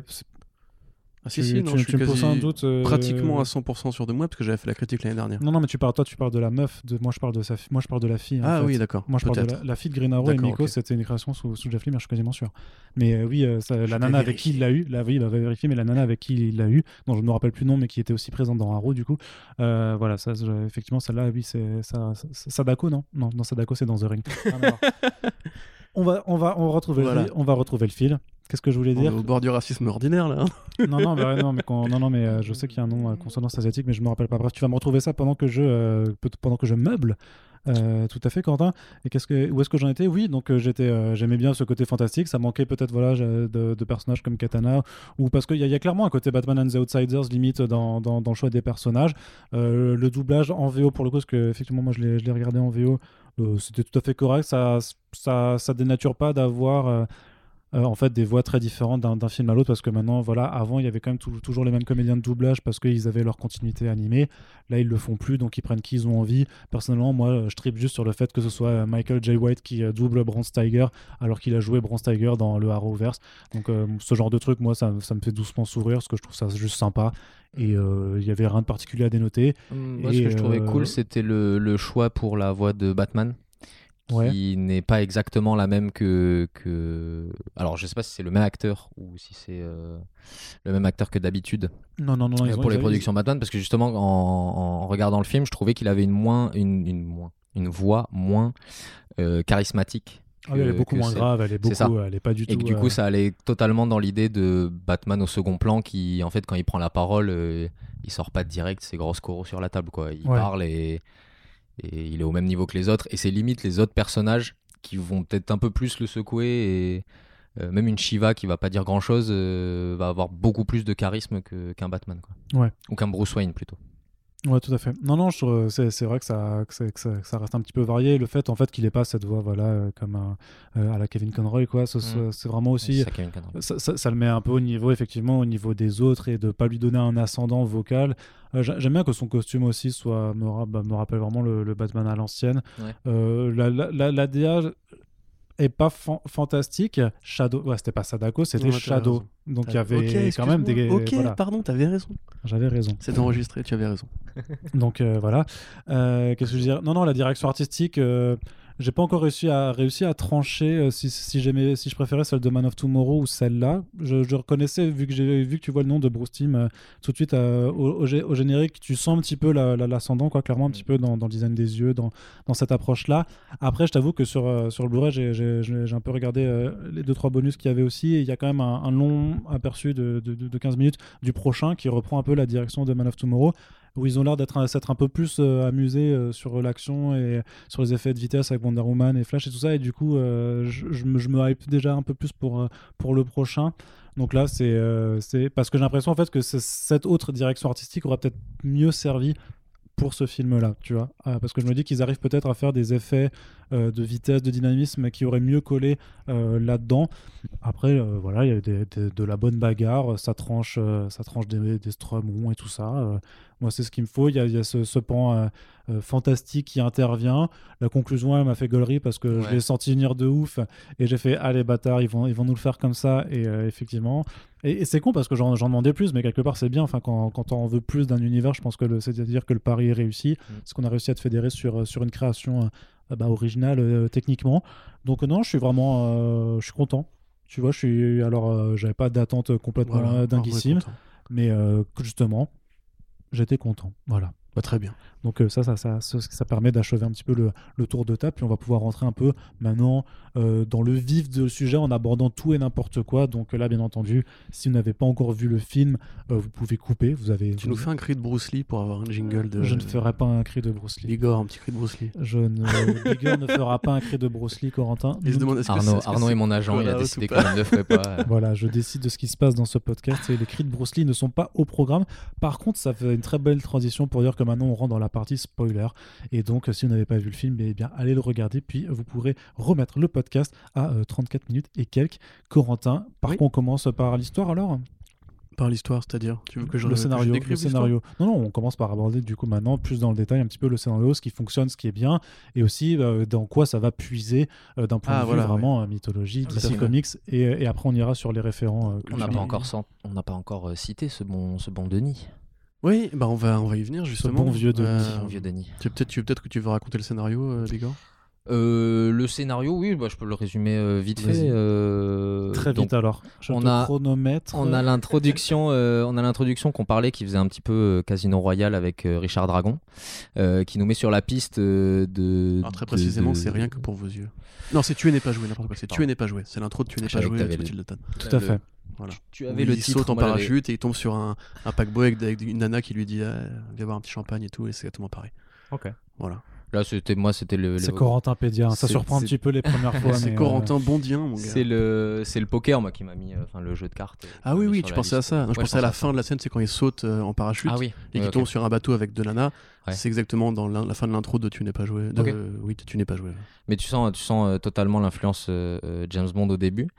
Après, générique, très euh, typique de ces années-là, effectivement, avec euh, une jolie musique et, et- et un générique original. Alors, ça singe effectivement les, les films de cette époque et tout. Et ensuite, on part sur une intrigue où on retrouve Bruce Wayne qui se sépare euh, de De quoi? De qui? de- que de- d'une regardes femme Silver sans- voilà c'est ça oui. que je, que- dont je ne connaissais très mal euh, l'histoire avant je vais t'expliquer, podcast. t'inquiète pas. Et euh, du coup, elle lui dit euh, Ouais, t'as un secret, euh, donc il faudrait que tu me le révèles, sinon je m'en vais. Elle s'en va. Et Richard Dragon, il revient euh, en vieux pote euh, Je dérange, j'arrive peut-être à un mauvais moment. euh, bah écoute, j'ai une piste, ils sont en train de- d'aller chercher des vieux artefacts qu'on avait quand on était à l'entraînement au lycée. euh, Est-ce que tu peux m'aider à venir euh, les chercher quoi? Au lycée, J'en les ça, ça, voilà. Voilà, je résume ça vraiment très vite. Et après, du coup, le film va être vraiment cette succession, euh, comme on a dit tout à l'heure, de, de présents où Richard Dragon et, et Bruce Wayne vont petit à petit retrouver les anciens collègues et se mettre en marche du, du clan Cobra, c'est ça? Yes. Cobra. Et euh, des Cobra Clan. Euh, et après, ça va être ça, cet enchaînement de, de présents euh, face au clan et, et de passer avec ce, ce- cet entraînement face à Osensei. Et, et petit à petit, le, le film qui va révéler. En fait, ça, ça- ça joue beaucoup sur des. Je sais plus le terme technique, mais euh, la porte, euh, l'épée, euh, ça, va, ça va énormément être une course à l'artefact ou à. Bah, c'est un peu le MacGuffin, hein, euh, MacGuffin, cette, épée euh, ce- au final. Ce mot que j'avais oublié. C'est- Je pense avoir résumé l'histoire. On va jusqu'à la fin aussi, quoi. Non? Non. Bon, à la Non. fin, c'est Mortal Kombat, Annihilation, euh, un portail qui s'ouvre, des démons, des dragons, etc. Et Shao Kahn qui dit Je vous tuerai. Voilà, c'est génial. en un, petit- en un petit peu anticlimatique finalement. Ouais, un Parce que petit tu peu. t'attends à vraiment le Ah. gros monstre final et. Bah, moi, plus la malin fin, la, ça. la fin Bah, m'a un la, peu la- déçu, la- euh, fin appelle la fin. Alors, euh, on peut- vu qu'on a dit qu'on était dans une partie spoiler, on va en parler directement. Donc, à la fin, effectivement, euh, ce portail dont il était question tout le film est, ou- est- est une nouvelle fois ouvert. Euh, et Batman décide d'y aller et euh, parce qu'il faut un sacrifice en fait à chaque fois pour le refermer. Et euh, donc, en fait, bah, il est suivi par, par toute, toute sa bande de, de potes. Et euh, du coup, bah, ils sont là en disant euh, voilà, c'est dans un monde voilà, où la divinité Cobra est censée sommeiller, il y a plein de, de- de démons serpents. Et bah, ils sont vraiment, c'est vraiment le plan final très ouvert en disant bon, bah, c'est notre tour, on va, on va, on, Ouais. va, on va déboîter des, euh, des strums. Et ça se finit comme ça. Et bah, ça appelle à une suite, en fait, tout simplement. Grosso, modo, où ça, ça te laisse imaginer. Après, est-ce qu'elle aura lieu euh, Non, c'est bah, c'est pour ça que c'est un petit peu bâtard parce que. Je vois pas de suite, moi. Je vois plus le- l'aspect. euh, Pardon, comme c'est un- micro, Comme euh, c'est un Guillaume. univers euh, cloisonné, c'est-à-dire qu'il se suffit à lui-même, ce film. Euh, en fait, que si à la fin du film, Batman, il est dans, les- il est dans le- la dimension euh, des serpents, bah, il peut bien y rester, en fait. Euh, le prochain film Batman, ce sera pas le même Bruce Wayne. Donc, hmm. je vois pas la fin dedans, qui. quoi. Par contre, effectivement, il y a le, cette satisfaction finale qui montre qu'ils ont un peu réussi leur coup, qui est que effectivement ce plan ultra badass que t'as pas eu de tout le film, alors que c'est un film Batman. Ce film, ul- ce, plan ultra badass de Batman tout seul qui veut aller en découdre euh, avec une épée, euh, ses oreilles euh, face au, au dieu serpent. Et qu'au final, ses collègues le rejoignent pour ce plan final euh, où ils sont euh, brochettes de 4 à côté, euh, en mode euh, on va le découper. Euh, je trouvais ça cool, quoi. Je trouvais ça super cool que ça vienne un peu en ponctuation finale, quoi. De, Mhm. Vous avez votre image du Batman euh, un peu classieux, euh, badass, qui est déterminé euh, jusqu'à la fin, qui est d'ailleurs caractérisé comme ça plutôt bien, je trouve. Sur, euh, par exemple, l'échange avec Ben Turner, Bronze Tiger, qui me faisait un peu peur au début. en termes de conflit d'ego entre les deux et, et qui révèle justement le- la détermination de, de Bruce Wayne où il aura beau être en sang par terre, il va se relever. et- Le Batman qu'on connaît, quoi, le goddamn Batman. mais- Ouais, après moi la fin si tu veux me pose problème parce que justement dans l'énergie un petit peu de ces films de, de cette époque-là, c'est rare qu'on invoque euh, la porte dimensionnelle avec le démon. Enfin ça fait vraiment tu sais les, les clichés des, des asiatiques que les, les Américains ont récupéré justement avec Mortal Kombat etc. où t'as toujours la dimension des démons, un peu comme dans les dessins animés de Jackie Chan. Très bon dessin animé au demeurant d'ailleurs, où t'avais la dimension de, de Shendu, je crois que ça s'appelait le méchant, où il y a pareil plein de dieux dragons, saison 2, oh là là, ils reviennent tous avec leur talisman et tout que là en fait moi j'im- j'imaginais plus un truc à la Opération Dragon où en fait à la fin juste le boss de fin aura sorti une, mé- une méchante griffe et les aurait poutrés avec euh, technique de kung fu secrète tu vois un truc vraiment à l'ancienne. Et là on retourne dans le, fantastique. Alors c'est pas forcément mal fait. Il y a même des hommages à Batman Earth One euh, quand Batman utilise sa cape tu vois de quoi je parle Arnaud tu vois où typiquement dans One tout le monde se fout de sa gueule parce que, parce que Batman a une cape et quand il affronte euh, je crois que c'est Solomon Grundy ou Killer Croc je sais plus il dit t'as une cape c'est ridicule il fait c'est pas une cape c'est une arme Mm. et il chope la tête du mec avec la cape, tu vois, ce qui est réutilisé ici. Ouais. Euh, donc ouais, juste pour revenir euh, rapidement sur les, le- le- le- la matière comics, d'où ça vient tout ça, avant d'enchaîner sur le truc. Alors grosso modo, effectivement, donc c'est Danny O'Neill qui crée le personnage de Richard Dragon, qui au départ n'est pas asiatique, c'est un blanc euh, qui est roux. Encore une fois, un roux sacrifié sur l'autel euh, des remplacements de personnages. Mais il y a peut-être une question de colorimétrie et de, de machin, et qu'en fait, je sais pas que ces pigments-là sont particulièrement relous. Ouais, euh, peut-être. Enfin, ces pixels-là, du coup, parce qu'il n'y a plus de pigments, mais euh, tu vois ce que je veux dire Oui, probablement. De- C'est sûrement ça. C'est trop bizarre. Donc voilà, effectivement. Alors, il apparaît en fait un an après le personnage de Shang-Chi, qui lui-même apparaît un an après la série Kung Fu. En fait, c'est-à-dire qu'aux États-Unis, il y a euh, à l'époque des années 70, au début des années, des années 70, il y a ce qu'on appelle les midnight movies ou les, même les salles de cinéma de quartier en fait, qui n'ont pas les moyens d'acheter euh, les grosses copies de distributeurs impor- importants. À l'époque, il y a une vraie crise du cinéma et euh, les petites salles de quartier de New York se tournent vers justement les films de série B, les films d'exploitation qui, cou- qui coûtent pas cher à exploiter, qui ramènent un public qui est plus diversifié parce que justement ça ramène des spectateurs asiatiques et noirs parce que c'est à l'époque de Shaft, c'est à l'époque des, des héros afro, etc. et des euh, personnages de kung fu. Donc tu as les films de la Golden Harvest notamment, dans lesquels Bruce Lee a travaillé longtemps avec Big Boss au début, puis après euh, La Fureur du Dragon, La Fureur de Vaincre, euh, le fameux jeu de la mort qui ne, qui ne verra jamais le jour. Enfin, qui verra le jour, mais pas comme il l'avait pensé. Et toute cette esthétique-là, en fait, va nourrir les comics qui sont toujours à l'époque en recherche de qu'est-ce qui marche, en fait. Donc à l'époque, évidemment, le personnage de Shang-Chi apparaît un tout petit peu avant le Iron Fist, qui apparaît la même année, à quelques mois après, que Richard Dragon. Euh, dans les deux cas, ce sont deux héros blancs qui sont pratiquants d'arts martiaux euh, pour justement vendre cette soupe-là un petit peu au lecteur normal, euh, à lunettes boutonneux, qui s'appelle Kevin, et voilà. Et à côté de ça, donc il y a Luke Cage qui apparaît, et pareil, quelques temps plus tard, Bronze Tiger, qui apparaît dans la même série que Richard Dragon, qui est. alors je l'avais noté, je vous demande juste une petite seconde, qui s'appelle exactement, voilà, j'ai pas noté le truc sous mes yeux, voilà, là, là, là, là, là, là, là qui s'appelle Dragon Kung Fu Fighter. Exactement, merci. C'est pour ça que tu étais, que tu étais invité, euh, Bigan. J'ai trop d'ongles à ouvert, excuse-moi. Donc voilà, euh, alors la série en l'occurrence euh, est super raciste de base puisque ça s'appelle Kung Fu Fighter alors que le mec apprend le karaté au Japon. Et euh, évidemment, sur place, euh, t'as un mélange de. euh, c'est ça. T'as un mélange de costumes et de temples et japonais et chinois qui se bousculent dans une Kyoto fantasmée. C'est aussi là qu'apparaît Shiva au numéro 5. Donc tu vois en fait que ça part pas de nulle part. C'est vraiment une digestion assez vénère justement de tout ce qu'a fait Denny O'Neill. Et d'ailleurs, en général, on parle de Denny O'Neill, on parle souvent de, de Neil Adams aussi. Neil Adams qui était un grand fan de Bruce Lee. Alors il n'a pas illustré euh, cette série-là sur Richard Dragon, mais euh, euh, Neil Adams qui a fait des, affiches de films pour des films de la Bruce Lee exploitation, une vague de films qui est arrivée après la mort de Bruce Lee, dont The Death of Bruce Lee, Bruce Lee The Man Legend avec Bruce Lee. C'est Lee, L.I. en fait, L.I., ouais. voilà, les, les fameux clones de Bruce Lee. Donc évidemment, les, les comics ont toujours été vachement intéressés par cette culture-là, euh, qui renvoie en fait à des trucs qui obsèdent la bande dessinée. Je veux dire, Frank Miller lui-même était un grand fan de manga, de Lone Wolf and Cub. euh, son, enfin, sa version de Hell's Kitchen de New York ressemble vachement à un stéréotype de film de kung-fu, c'est-à-dire que c'est des rues aux mains de la pègre où tout le monde règle tout à coups de poing, etc. Donc, euh, Ça me fait un peu même penser, je sais pas si tu l'as vu, le dernier Ip Man. oui, je l'ai vu, ouais. Ah, ça me fait penser à c'est euh, quand ils sont dans les, tu sais, dans euh, après dans, dans le dans le dans le drive dans le drive un petit peu, enfin dans le diner dans le Ah oui, diner. oui, oui, oui, ce genre sûr. de rue là, avec Bruce Lee d'ailleurs. voilà, ouais, avec les mecs qui débarquent en, en kimono et qui pètent des lampadaires juste, pour, fait, ouais. juste pour être badass. Et, Mais ça, tu vois, ça ce c'est quoi. aussi justement encore une fois un hommage à une scène de la Fureur du Dragon Bruce Lee qui est énervé pour faire peur à un mec saute au plafond et pète une lampe. D'accord. Euh, ou à la fameuse scène justement qui a inspiré toute la scène du Beat Them All où en fait Bruce Lee va à l'arrière justement dans le petit parking qui est derrière le restaurant et pète la gueule à différents sbires qui ont tous un petit gimmick et tout ce qui du coup après va inspirer Double Dragon et tout donc en fait vraiment tout, Bru- tout Bruce Lee inspire euh, toute l'énergie as- asiatique arts martiaux qui va vers les comics les jeux vidéo et compagnie Euh, là quelque part du coup il fallait un Bruce Lee donc on prend Richard Dragon qui est le premier vraiment héros d'arts martiaux on va dire chez DC même si au départ c'est un blanc euh, pareil, un O-Sensei inventé par Neil Adams. Donc en fait, tout est vraiment euh, mis dans un ordre logique. Euh, O-Sensei, qui là en l'occurrence est chinois, alors que O-Sensei c'est japonais, tu vois. Donc toujours un petit peu les, les petites. euh, ah, on s'en va les couilles.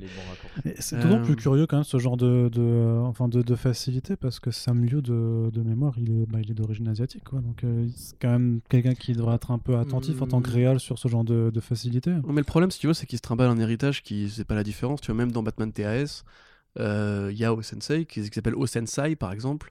Et dans l'épisode justement qui se passe au Japon, où d'ailleurs ils font l'effort de, faire parler les héros en japonais, euh, bah, c'est un, c'est un Japon où voilà, c'est- t'as des restos japonais, des restos chinois partout, tu vois. Enfin, c'est ouais. cette vision un petit peu. euh, Je suis japonais. c'est ça, c'est la, c'est la vision. Ils se ressemblent tous, grosso modo, pour prendre le stéréotype facile, euh, qui fait que voilà, tout, tout ce qui est euh, par là-bas, on va dire, ils font tous des arts martiaux, ils sont tous euh, très. Euh, euh, Enfin, ils sont tous dans le bushido, dans le côté euh, ah, l'honneur, l'honneur, etc. Donc là, en l'occurrence, c'est quand même mieux digéré parce qu'effectivement, ils font l'effort de coller à toute l'esthétique des 70s. Euh, Bruce, il a un petit mulet, il a sa petite, euh, sa petite frange sur le côté, il a les costumes à pas de def.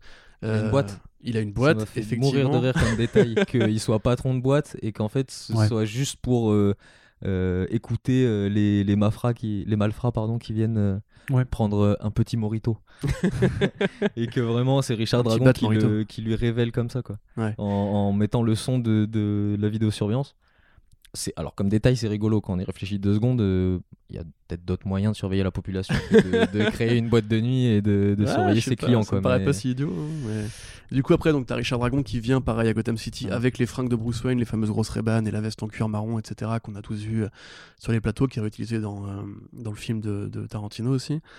Euh, donc t'as plein de trucs comme ça, plein de petites références intelligentes. Donc tu parlais de Silver Sun Cloud. Là en l'occurrence, ça pourrait être n'importe quelle nana de Bruce Wayne. Grosso modo, c'est un personnage qui a été créé par euh, Steve Englehart à l'époque euh, du chef-d'œuvre Strange Apparitions, où il y a Hugo Strange notamment, qui est revenu ensuite dans Dark Detective, qui a été adapté dans Gotham et qui a aussi nourri le très mauvais arc de, euh, de Kevin Smith, de Winding Gyre, dans laquelle se fait euh, sauvagement égorger. Et il y aura jamais de suite non plus parce que Kevin Smith était un mec euh, bizarre.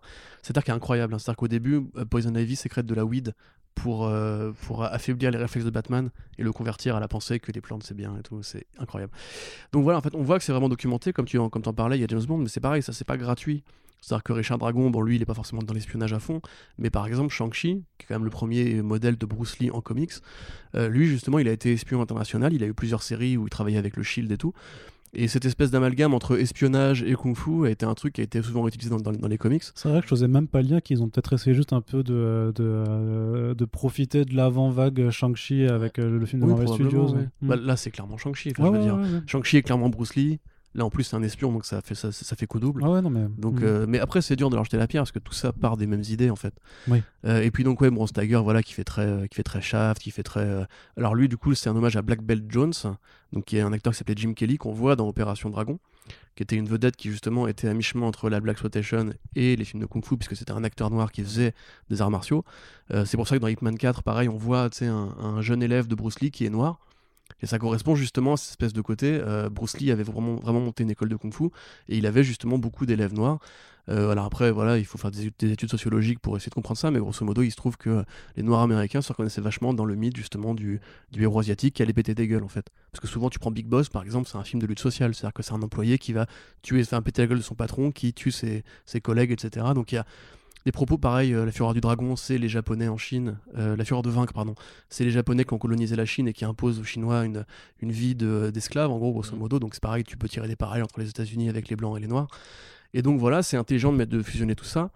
Euh, Il y a d'autres références qui sont plutôt bien fichues. Non, par battre. Alors il y a le Judo Master, si on en parlait l'autre jour pour le- la série Peacemaker, le personnage de Rip euh, Jagger, qui donc lui, pareil, c'est un, un affreux stéréotype de Charlton Comics où en fait c'est un mec euh, qui avait fait la Seconde Guerre mondiale, qui avait sauvé un chef de tribu euh, dans, les, dans, les, dans les batailles du, du Pacifique au Japon. Les chefs du tribu en échange lui avaient, euh, lui avaient enseigné le judo en fait pour euh, tu vois parce que le judo c'est puissant et tout. Et le mec avait pris un costume de super héros, était genre je suis trop un, un trop fort judoka Je etc. suis judokaman. Voilà, c'est ça. et du coup, voilà, c'est quand même gavé de références qui sont effectivement plutôt bien trouvées. C'est vraiment une grosse digestion de la série de, de O'Neill, qui après, a priori au départ est un roman en plus avec Richard Berry. Richard Berry, n'importe quoi. Euh, je dis n'importe quoi. Avec l'autre mec avec qui il était, qui était James Berry. Voilà, pas le. il rien fait à sa fille, celui-là, Ouais. tout va bien. Euh, et du coup, voilà, en fait, ils ils ont fait leur devoir. Et même au niveau musical, tu vois, on en parlait tout à l'heure, il y a le thème de Shaft, effectivement, de. euh, alors, aidez-moi, euh, c'est pas Marvin Gaye, c'est Isaac Hayes, qui a fait le thème de Shaft, qui a vachement aussi nourri cette espèce d'énergie un peu funky, un petit peu, voilà, un petit peu soul, avec Son of, euh, Son of Shaft aussi. Et euh, évidemment, le thème de la Chiffrine sur Opération Dragon, réécoutez-le, c'est extraordinaire, c'est de la bête de musique et tout. Et il y a un cri de Bruce Lee au début, donc ce n'est pas sale. Euh, donc voilà, tout ça effectivement est très bien, très bien fichu et ne part pas de nulle part. C'est pas juste eux qui se sont fait un délire. euh, mettons euh, des arts martiaux dans l'univers de Batman, quoi. Bah, après, le, en fait, tout le film est un hommage à Denny O'Neill, non? Parce que même dans le timing, euh, il est donc disparu, euh, décédé euh, en juin euh, Ouais. 2020.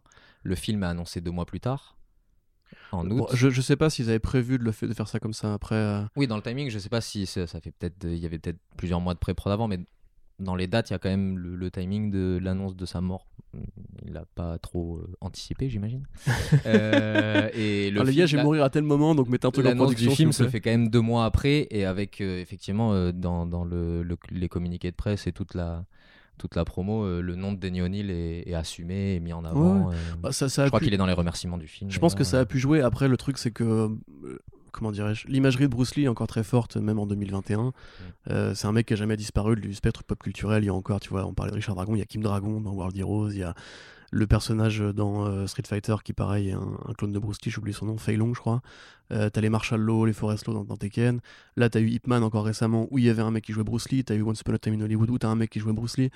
Donc au final, ils auraient pu le faire il y a 10 ans, ça aurait pas changé grand chose. Après, il se peut que la mort de Denis O'Neill, oui, les ait poussés à justement mettre tous ces personnages dans un même film pour lui rendre hommage. Ouais. C'est possible. C'est fort possible, Corentin. Et du coup. Tu veux enchaîner peut-être Non, non, non, ouais, non, bah, non, mais est-ce que c'est euh, justement, enfin, parce que là, tu as quand même fait grosso modo le, le listing un petit peu des influences en expliquant ouais, que, donc, que pour toi c'était correctement digéré. Tu as quand même aussi cette partie de, fan- de fantastique vraiment, puisqu'on est sur le clan donc, euh, Cobra, qui voilà, une de ces organisations, euh, une de ces sectes assez connues en fait hein, de l'univers de l'univers DC Comics, qui là est vraiment utilisé. dans, dans, dans cette version assez très, très basique du fait de vouloir effectivement ramener des démons, un serpent, par- parce que c'est quand même un, un groupe qui voue un culte euh, justement bah, au Cobra euh, li- littéralement. Et là ils décident de l'appliquer euh, ouais de façon très très premier degré très littérale mais est-ce que ça, ça convoque aussi des références voilà de cet imaginaire là asiatique ou pas? Bah, ça, après, c'est toujours le stéréotype ultime, tu vois. C'est comme dans Daredevil avec la main, quand, quand Daredevil va devenir l'avatar de, euh, du démon que vénère la main, etc. Comme dans Iron Fist aussi, t'as ça avec le dragon, tu sais, derrière la porte. Ouais. Je me suis demandé si c'était pas un truc qui était un hommage aussi à, À ça. Kunlun, ouais. La porte, justement, derrière laquelle sera enfermé un démon, etc. Euh, à Kunlun, même à toutes les cités interdites avec les armes humaines, tu sais, les, comment ça s'appelle, les Deadly Weapons. Tu sais, Oui, où oui, oui. justement chaque, chaque euh, porteur d'une arme particulière va affronter un, dé- un démon, une créature. Ah, sachant que ça, ils le font aussi, tu sais, dans, dans la dernière relance de Shang-Chi euh, par euh, Jin la, la ouais. mini-série, c'était aussi avec le. le- le- Fang Foom, euh, Non, non, je veux dire le, le Five Weapons Clan, quoi. Oui, tout à fait, voilà. Donc ça, je pense que c'est plus des stéréotypes euh, Ouais. Euh, très empruntés. Mais justement, c'est limite ça qui me saoule, c'est qu'on aurait pu en fait faire un film de kung-fu sans forcément invoquer ces, stéréotypes. euh, je vais pas dire qu'ils sont racistes, parce que même les Chinois eux-mêmes ont fait des films sur ces sujets-là, les Japonais aussi. Enfin, c'est un truc qui renvoie à la mythologie shintoïste, à la mythologie bouddhiste. Enfin, le côté, voilà, il y a toujours un démon qu'il faut combattre avec les poings, et c'est comme ça que tu deviens un plus grand guerrier et tout. Euh, mais limite, voilà, moi j'aurais bien vu juste à la fin un, un boss final à l'ancienne. Toi, Voilà, t'étais pas, la- la t'étais pas Doctor No, forcément de- demandeur d'avoir des- euh, du fantastique là-dedans, en fait. Non, mais justement, je prenais l'exemple de Opération Dragon, qui est un film euh, produit aux États-Unis avec Bruce Lee, justement, et avec euh, Black Belt Jones, qui est vraiment en fait le film qui a figé toute une époque au niveau euh, de la musique, de l'esthétique, etc. Et en fait, justement, le méchant est un hommage à, à Dr. No, en fait. C'est-à-dire que c'est un, un vilain asiatique qui a une île perdue quelque part dans le Pacifique, et qui a justement à la fin un combat avec Bruce Lee où c'était en mode t'as offensé mon clan, t'as offensé Shaolin, etc. Parce que là, dans le Parbat, c'est clairement Shaolin. Hein. Et t'as vraiment ce côté juste, bah, on se la donne à l'ancienne, quoi, tu vois, pas besoin d'avoir une, un sabre magique, euh, un démon serpent, enfin, tu vois. Là, il file quand même à manger une prostituée innocente à, à des serpents au début du film, et c'est genre, euh, ok, LM, on va oublier ça tranquille, c'est juste des gens qui vénèrent des serpents, enfin, je trouve ça un peu gratos, tu vois, Ouais, cette scène, Bah, c'est vraiment pour caractériser le méchant. Quoi. C'est- Ouais, puis c'est le méchant de James Bond qui, euh, c'était dans, je sais plus, dans celui avec euh, le personnage avec la mâchoire de, euh, de fer qui donnait à bouffer à des requins, tu vois. C'est toujours les supplices ultra gratos, ultra cruels, mais que, que tu peux avoir. Je sais plus, c'était dans, dans Moonraker où les mecs ils les enfermaient dans des caissons Ouais. de dépressurisation pour les faire péter, tu vois. C'est euh, genre, bah ouais, c'est juste des, des méchants. C'est des méchants. Ils, euh, ils tuent des gens sont de pas très façon, euh, gentils. ouais, c'est ça, c'est, ils, ils tuent. même dans, dans l'utilisation de ces codes, au final, je trouve que le, le, le boss final euh, contourne un peu la problématique qu'aurait pu être d'avoir un gros boss final euh, fantastique. Au final, d'avoir. de- Alors, pour raconter, du coup, c'est. Dans un flashback, il y a une première ouverture de la porte et Osensei va du coup devoir se sacrifier, comme euh, Arnaud a dit tout à l'heure. Euh, pour ouvrir la porte, il faut une âme. Pour la fermer, il en faut une. Du coup, la première fois qu'elle s'ouvre, Osensei, leur maître, euh, va s'enfermer dans le, la dimension des serpents pour refermer la porte. Du coup, quand dans le présent elle se réouvre, on attend qu'il y ait un gros serpent qui arrive et au final c'est Osensei avec des yeux rouges.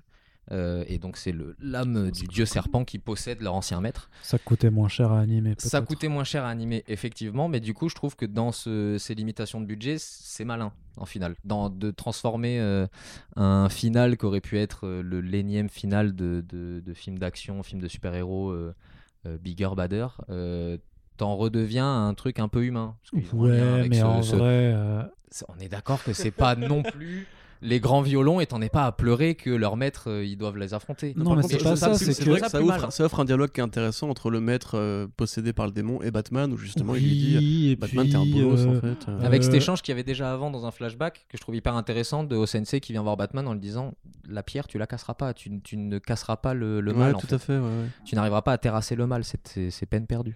Oui, puis enfin, l'élève qui dépasse le maître, ce genre de truc un peu, un, un peu bateau. Mais en vrai, il y aura un démon serpent.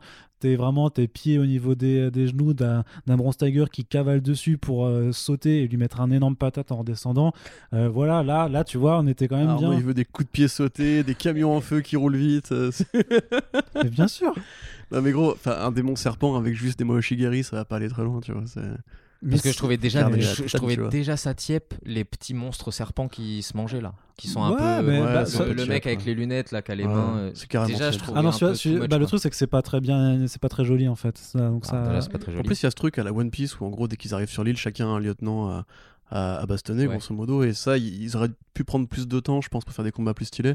Parce que là, effectivement, enfin, les, les mecs qui te sortent. euh, Il n'y a pas assez les techniques. la- Parce ouais. que quitte à utiliser ces codes-là de, de cette époque-là et à flirter avec le racisme, autant partir sur les techniques euh, secrètes euh, oui, un peu chelou quoi. mais bien sûr. Au final, il n'y en a pas une. Il y a, y Shiva a ça.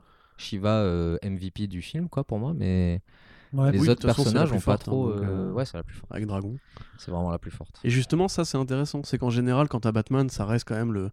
Tu vois, il faut pas toucher à Batman. C'est comme dans les crossovers, c'est le problème. Quand t'as un crossover entre deux personnages connus, il faut pas qu'il y en ait un qui surplombe l'autre et qu'il faut que les deux soient très respectueux parce que tu comprends, c'est des franchises, il faut pas abîmer et tout. Que là, pour le coup, ils disent quand même clairement que Batman c'est plus faible des cinq. Euh, que bah, c'est un peu un beau... limite Richard Dragon il fait mais pourquoi t'as ton costume enfin, ça sert à quoi exactement? Et limite bah vas-y mets-le si tu te sens plus en confiance tu vois. Ouais. tant qu'à faire si ça te booste un peu ton énergie.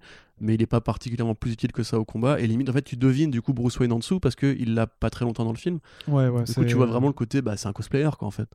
Et, euh, et le maître qui lui dit bah, ouais comme tu dis voilà c'est ça sert à rien d'essayer de combattre le mal tu va, va en thérapie en fait grosso modo parce que là tu vas juste réussir à te faire mal à la main tu vois en essayant de casser la, la- la pierre et ça pour le coup je trouve ça vachement couillu dans un film qui justement prend Batman comme héros entre guillemets ou comme argument marketing principal d'assumer non non le héros c'est Bruce enfin, c'est Richard Dragon Euh, éventuellement c'est Shiva et, euh, et Michael J. White euh, Bronze Tiger mais clairement Batman non lui c'est la pièce rapportée il a pas grand chose à faire là et limite C'est il pas à sa place du, clair, c'est du cheval de Troie. C'est vraiment on tapate avec ça, tu vois. Puis à l'intérieur, en fait, il y a paf. En fait, non, bah voilà, t'as t'as Bronze Tiger, t'as Richard Dragon et t'as Lady Shiva euh, qui sont les vrais, les vrais personnages centraux de la chose. Et même euh, par rapport à à cette histoire de costume ou de pseudo euh, de, super-héros, en fait, ouais, il y a personne qui qui, trouve ça forcément ultra génial et que même la, la, réplique qui, qui, qui exprime vraiment ça, c'est quand c'est Ben qui leur dit c'était quoi ton son nom euh, ouais, c'était Bronze Tiger. Ils font tous Ah ouais, cool, yeah, I dig it. Tu vois, c'est euh, c'est- Ouais, lui en fait qui, c'est lui qui, qui incarne le cool dans le film. Tu vois, c'est pas forcément ce. Mais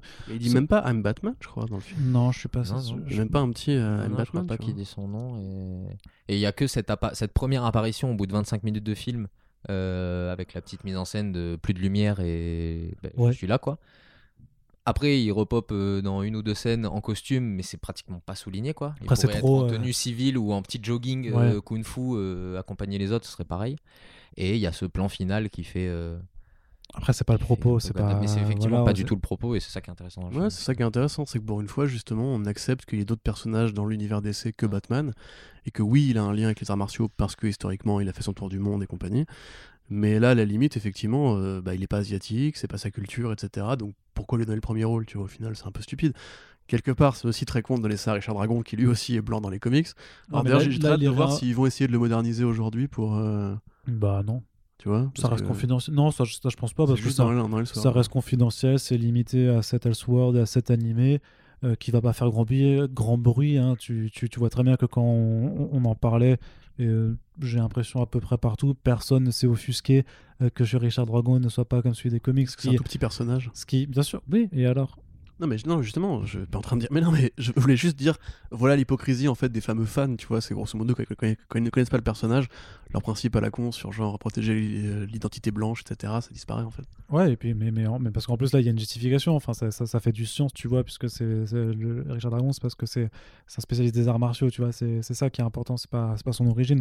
Donc, euh, mais, mais, mais voilà, on a, on a pas entendu personne euh, en parler plus que ça. Je veux dire que même nous, tu vois, euh, on fait un podcast dessus quand même, c'est déjà bien, tu vois, parce que c'est clairement quelque chose sur lequel on aurait pu, euh, on aurait pu juste, juste, juste le, on aurait pu le regarder et puis se dire, bon, bah voilà, on l'a regardé, c'était sympa, mais ça mérite pas forcément qu'on qu'on s'y attarde. On trouve que c'est pas le cas. New York a pris des notes. hein. Ouais, ouais, non, non, mais voilà. on- qui fait ça sérieux. Mais après, pour, pour rien vous cacher, euh, j'avais vu le- l'annonce du film euh, à son époque, euh, mais j'ai effectivement raté un petit peu le moment, euh, le moment de la sortie, quoi, en termes de. de- Ouais. de Bah après, euh, il n'y a ça- pas toujours, il a pas toujours, c'est un, un peu chiant de communiquer dessus. Je veux dire, tu as, effectivement, tu as, l'annonce américaine, tu as l'annonce française qui généralement c'est deux semaines après. Et puis quand ça sort, ben, ça, ça, ça sort. Et après, ben, soit faut, faut en faire un papier dessus, il faut avoir le temps de- d'en faire un papier dessus. En l'occurrence, je trouve ça plus intéressant d'essayer de- d'en débattre euh, à plusieurs voix et d'un peu d'échanger sur, sur ce qu'on y retrouve plutôt que de faire un, un bête papier écrit qui dira que c'est cool. euh, que si tu kiffes déjà avant, bah tu kifferas encore, et si c'est pas ta cam, ce sera pas, ce sera pas forcément ta cam. C'est pas assez spectaculaire. Pour, c'est pas un Batman Ninja, tu vois. Hmm. Batman Ninja, c'était quelque chose. Ça changeait vraiment. Il y avait, un, il y avait un vrai défi artistique derrière. Alors, ça a été euh, très bien reçu par certains, beaucoup moins bien par d'autres. Personnellement, je suis dans la team, euh, je trouve ça fantastique et j'en voudrais encore. Euh, mais parce que voilà, tu avais vraiment des, des énormes noms de l'animation derrière. Tu as une direction artistique pour, pour le coup qui est vraiment hyper dingue. Là, tu as une proposition qui est plutôt originale. C'est un truc qui est pas trop mal foutu, qui est assez bien, bien vu et, et- et bien fait. Mais clairement, tu, veux, tu peux vivre tout le reste de ta vie sans jamais avoir vu ce film. Ce n'est pas grave. ce, ce ne sera pas si tu grave. passes toute ta vie sans avoir vu le parrain, c'est pas grave non plus. Arnaud. C'est vrai aussi, mais c'est peut-être un peu plus grave quand même. Oui. Peut-être. Grave. Dis- disons que si on reste dans le registre de l'animation, euh, si tu passes ta vie sans avoir vu of the Dragon, c'est pas la même chose que si, tu passes toute ta vie sans avoir vu Spider-Verse par exemple. J'étais exactement en train de penser à ça. Parce que par, euh, par euh, synchronisation, euh, ça fait une semaine que je me feuillette le, le l'artbook de Spider-Verse.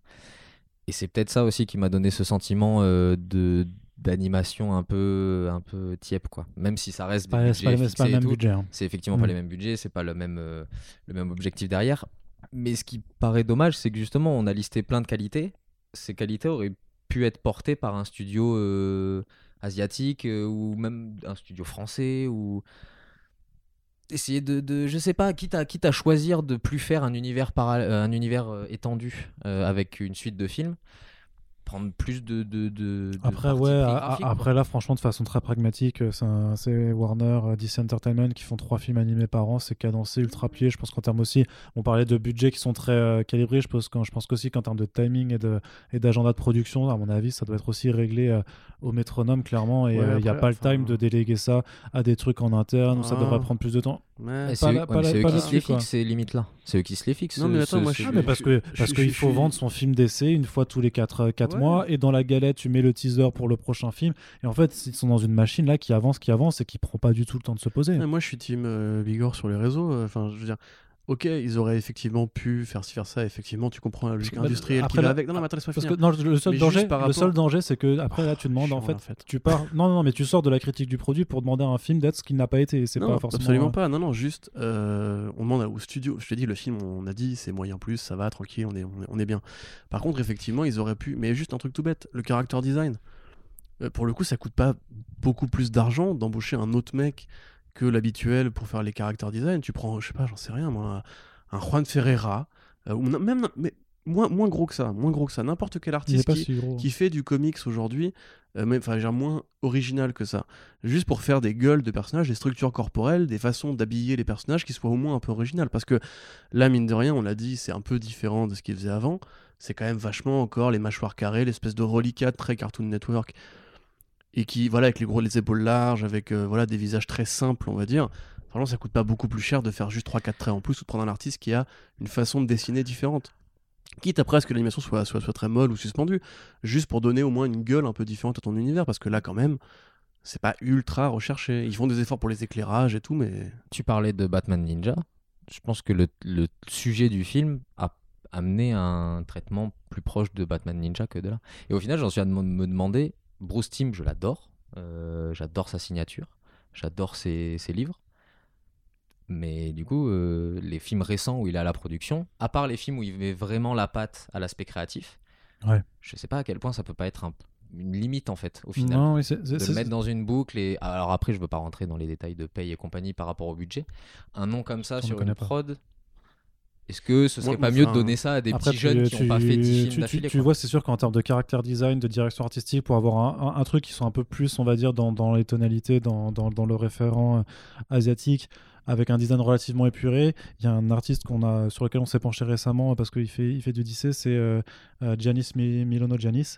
Euh, qui a fait donc euh, les- le Redwood où on avait déjà re- remarqué ce, ce- ce côté un petit peu manga. Il a fait Ronin Island avec Greg Pak aussi. Donc euh, il, il aura un trait qui est une dir- et tu vois c'est pas un trait très travaillé non plus. Enfin Voilà. c'est pas c'est pas travaillé parce qu'il travaille bien sûr. Mais je veux dire c'est assez épuré comme comme comme design.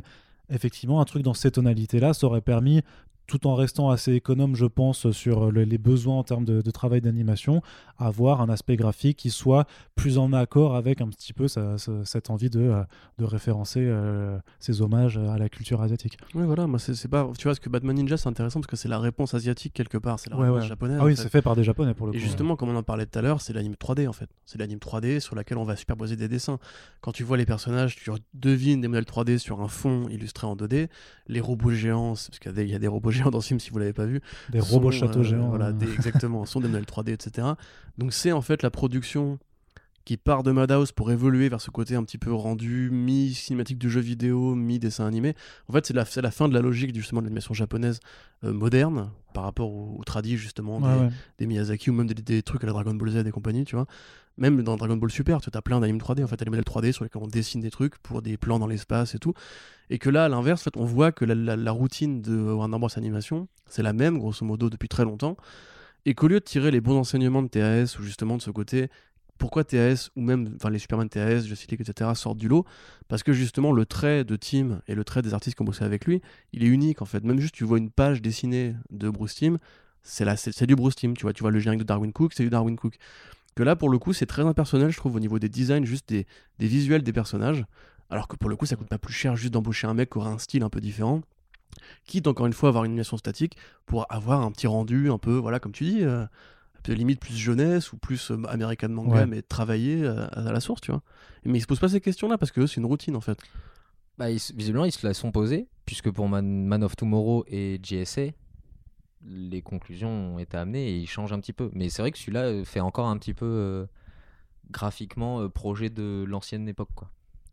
Bon, Mais avec c'est un quand même scénario pas- C'est c'est quand même très. C'est beaucoup plutôt moins euh, man- American manga que, Oui, oui, ça les la Après, c'est- c'est- c'est- continuité. C'est c'est vrai que pour aller dans le sens d'An- d'Antoine, justement, je me demande si justement Bruce Timm, est-ce que pour lui, c'est pas maintenant juste devenu un métier, entre guillemets, un boulot, un job, tu vois?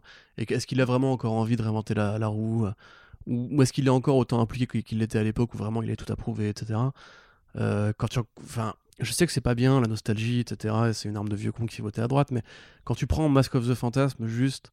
euh, c'était pas c'était pas non plus follement animé mais Mm. c'était super beau il y avait un travail sur les décors les- les- les- la- le design de Gotham City en mode art déco brut et compagnie euh, tout noir avec le ciel rouge etc c'est un truc que tu Mais ne vois plus Tu aujourd'hui les as en plus, fait. même ces contrastes, en fait, tu les retrouves pas. mais oui bien sûr Mm. Moi, je te dis là on a l'édition Blu-ray de TAS sur du, un écran OLED et tout enfin, c'est les noirs sont très noirs c'est magnifique etc Mm. là au niveau de la colo ils font un effort je trouve quand même pour justement trouver des teintes un petit peu orangées un petit peu violettes qui font Ouais, très funky etc Ouais, bah, Ça- dans les ça scènes de bar etc ouais. c'est un effort, C'est un début de quelque part, c'est un début de quelque chose, tu vois. Mais effectivement, ça pourrait encore aller un peu plus loin, je trouve. Et, et c'est pour ça que justement, c'est juste un produit moyen plus. C'est qu'en fait, pour les efforts qui sont faits au scénario, les bons devoirs qui ont été faits par les équipes de, travail pour rapport à l'hommage à O'Neill, etc., on reste encore dans un produit en fait qui est là pour alimenter une fanbase qui, euh, qui a faim tous les six mois de son petit long métrage animé d'essai, quoi. Plutôt tous les, tous les, tous les 4 mois, du coup, mais euh, c'est un peu ce genre de- d'optique. C'est. Ça reste de la prod, en fait. C'est c'est du produit, en fait. Et puis, c'est même cette déclaration, je, je, sais- plus. euh, quel, euh, quel réalisateur qui disait que maintenant, euh, je sais pas encore Scorsese, euh, qui, qui disait que maintenant il y a plus, on, on dévalue vraiment le cinéma en tant qu'objet d'art. C'est du contenu. et que voilà, voilà c'est vraiment du contenu. Et quelque part ben ça c'est clairement quand tu es sur un rythme vraiment d'abattement à 4 mois tous les 4 mois on sort un nouveau truc une nouvelle galette. Ouais tu es, plus dans la création de contenu pour divertir pour occuper une place sur un marché que sur vraiment l'envie artistique quand bien même on, on ne doute pas qu'il y a des gens qui sont passionnés par les sujets et qui ont envie d'écrire des histoires ou de faire ou de faire vivre voilà ces personnages avec de, de- de l'animation puisque voilà on, on, on passerait pas une heure dessus si c'était vraiment un truc ultra creux euh, Mm. fait par des mecs qui ont juste fait euh, oh bah moi on m'a dit de mettre ça alors j'ai mis ça Euh, voilà Non, ça vaut carrément le coup d'œil. Et je voulais citer deux noms oui qu'on n'avait pas encore cités. C'était le scénariste Jeremy Adams, qui Oui. a fait déjà beaucoup de travail pour euh, DC oui euh, en animation. Et le nom du musicien, qui est Alors, Joachim. Joachim Horsley. Ok il a fait quoi lui? Et euh, alors ça, je ne saurais pas te le dire. ah bah voilà, te le dire Ah, dans voilà. deux on, fait, on fait ses recherches mais on n'est fait qu'à moitié Euh, non, mais je, je, je- c'est dès le début du film que j'avais noté pendant le. ce temps-là. C'est c'est dès le générique en fait, le- l'ouverture euh, avec cette. euh, C'est ça, ce morceau orchestral au début, euh, dès le générique, je me suis dit, je fais pause, Ouais, j'ai noté le C'est vrai que la musique, effectivement. J'ai pas trop checké. Visiblement, il fait, il fait du. Si on, avait, on mieux préparé, j'aurais mis le saxophone juste à côté, je l'aurais, je l'aurais, j'aurais appris à le jouer, puis j'aurais la faire, guitare, là, mais je peux pas le faire la guitare. Bah si. Bah, je suis saxophoniste, je suis pas guitariste. Il a, il a fait un concert pour les 250, euh, pour le, le 250e anniversaire de Beethoven. Donc ça a l'air d'être quelqu'un qui a une, une. Une fibre plus classique qui n'a rien à voir avec ce dont on parle. euh, Oui, tout à fait. a priori. Mais c'est pas grave parce que c'est non, mais c'est à dire qu'on peut se réinventer, donc c'est, quelque chose de, de- vrai. de ça, chouette. Non, mais en vrai, voilà, c'est punchy, c'est funk, euh, ça, C'est funchy. ça donne envie. Non, mais ça donne envie de danser presque, tu vois. C'est c'est plutôt cool parce que. Moi, j'adore. Non, mais Les en vrai, comme ça. euh, En vrai, moi, ça, ça, ça me fait plus triper que euh, les, la musique faussement épique qui est passe-partout et qu'on a vu notamment. Alors, rien à voir avec Fort Boyard, du coup, mais qui qu'on a entendu. Putain, je suis trop fort, je suis beaucoup trop fort. Et qui, qui, euh, qui était dans les derniers films d'animation. Je sais pas qui se rappelle encore des thèmes utilisés, je sais pas, dans Throne of Atlantis, dans Justice, La- dans Justice League War ou, euh, ou dans, les, euh, dans les Batman euh, Son, tu ouais, vois, parce que c'est de la bande son générique en général. C'est ce que c'est je dis, genre ça. Il faut que ce soit un peu épique quand c'est. Non, mais c'est très héroïque très héroïque. Alors que là, ce petit thème-là, je pense que dans, dans Oui, mois, on peut en reparler encore, tu vois. C'est ça. On Enfin, on en parlera. Je sais pas si on en reparlera on encore. en mais en se pas souviendra de forcément, l'époque où ils voilà. ont fait cet effort-là, quoi. Oui. Tout à fait.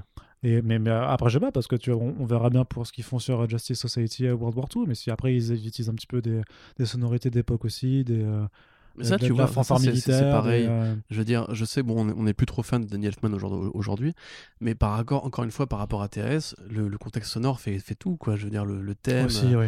les- la, la grandeur, justement, de ce côté très polar, grave, avec, tu sais, les grands, les grands corps qui démarrent, tin, tin, tin, tin, etc. Ouais, ouais. Enfin, quand même, ça amène une énergie, justement, qui peut-être, effectivement, qui s'est perdue en chemin. Après, à l'époque, ça découlait de la Batmania, il fallait taper fort sur Batman, etc. Donc, monter des gros noms, et à l'anime, et euh, à la musique. Tu t'as retrouvé, c'est bon? Vous avez cité euh, Charlie Walker pour euh, Batman TRS Parce qu'au final, Daniel Fan, il fait le thème principal. Oui, tout à fait. mais ouais. c'est Charlie, War- Charlie Walker. Enfin, il fait une base euh, de thème. euh, Oui, c'est ça. il, ouais. fait, euh, il fait le medley du début, je crois. Ouais. Mm. Euh, J'ai retrouvé. Toujours, faut, faut, faut euh, toujours parler dans le micro. euh, oui, pardon. euh, ça ça n'a pas ça, changé. Ça n'a pas changé. Il a pas c'est encore l'habitude. un problème. Il a fait un album euh, qui fusionne la musique classique et la musique rythmique euh, Ouah. Caribéen. Caribéenne. Merci les gars. Mm. Euh, ça, c'est pour ses projets plus solo. Et ensuite, il a fait du son pour euh, Mortal Kombat Legends. euh, Ah bah tu vois, Ah, bah, Titan, là, là, Teen voilà, Titan là, Go là. versus Teen Titan. euh, Ah bah voilà, bah on a un lien, on a le lien d'ici, on a lien et on a le lien c'est ça. baston. Après Mortal Kombat avec c'est une licence qui est maintenant aussi avec chez Warner, donc euh, on- on- tu peux comprendre les, Oui, la famille. ouais. les apparentés quoi. Claire-. D'ailleurs, à quand Batman euh, Soul of the Dragon versus Mortal Kombat Non, mais il y avait, il y avait un jeu euh, d'ici, Ouais, mais mais, mais qui était euh, Qui du était coup pas ouf, PG-13 quoi, donc c'était Qui pas. était une sorte avait- de préquel à Injustice en fait, au niveau du gameplay, parce que c'était NetherRealms qui prenait les super-héros. Ouais, je, pas. je glisse un petit erratum. Oui. Euh, ce que je vous dis tout à l'heure sur Teen Titan euh, Go versus Teen Titan, c'était pas euh, le pas musicien, c'était le scénariste. je sais Non, non, le musicien, c'est l'album que je vous ai dit, euh, musique classique et musique. euh, Caribéenne. Exactement. Et euh, ensuite, il y a euh, The Baker and the Beauty, euh, Rabbit Hole euh, et Les Green à Big City. Donc, euh, c'est un, jeune- c'est un jeune compositeur qui démarre, visiblement. Ok. Ok. Qui a, Cool. qui a pas, tant de, pas tant, tant de crédit que ça.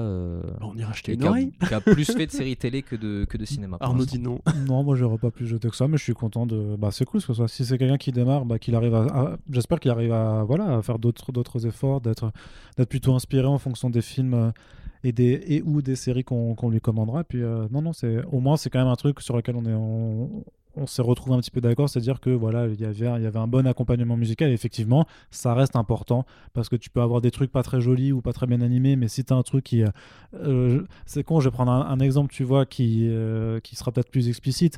Wonder Woman 1984. Quand tu le vois au cinéma, dans une grande, quand tu as le score de Zimmer dessus, je suis désolé, ça a réellement un autre impact, je pense, que quand tu le regardes sur ton ordi comme ça dans, dans ton salon.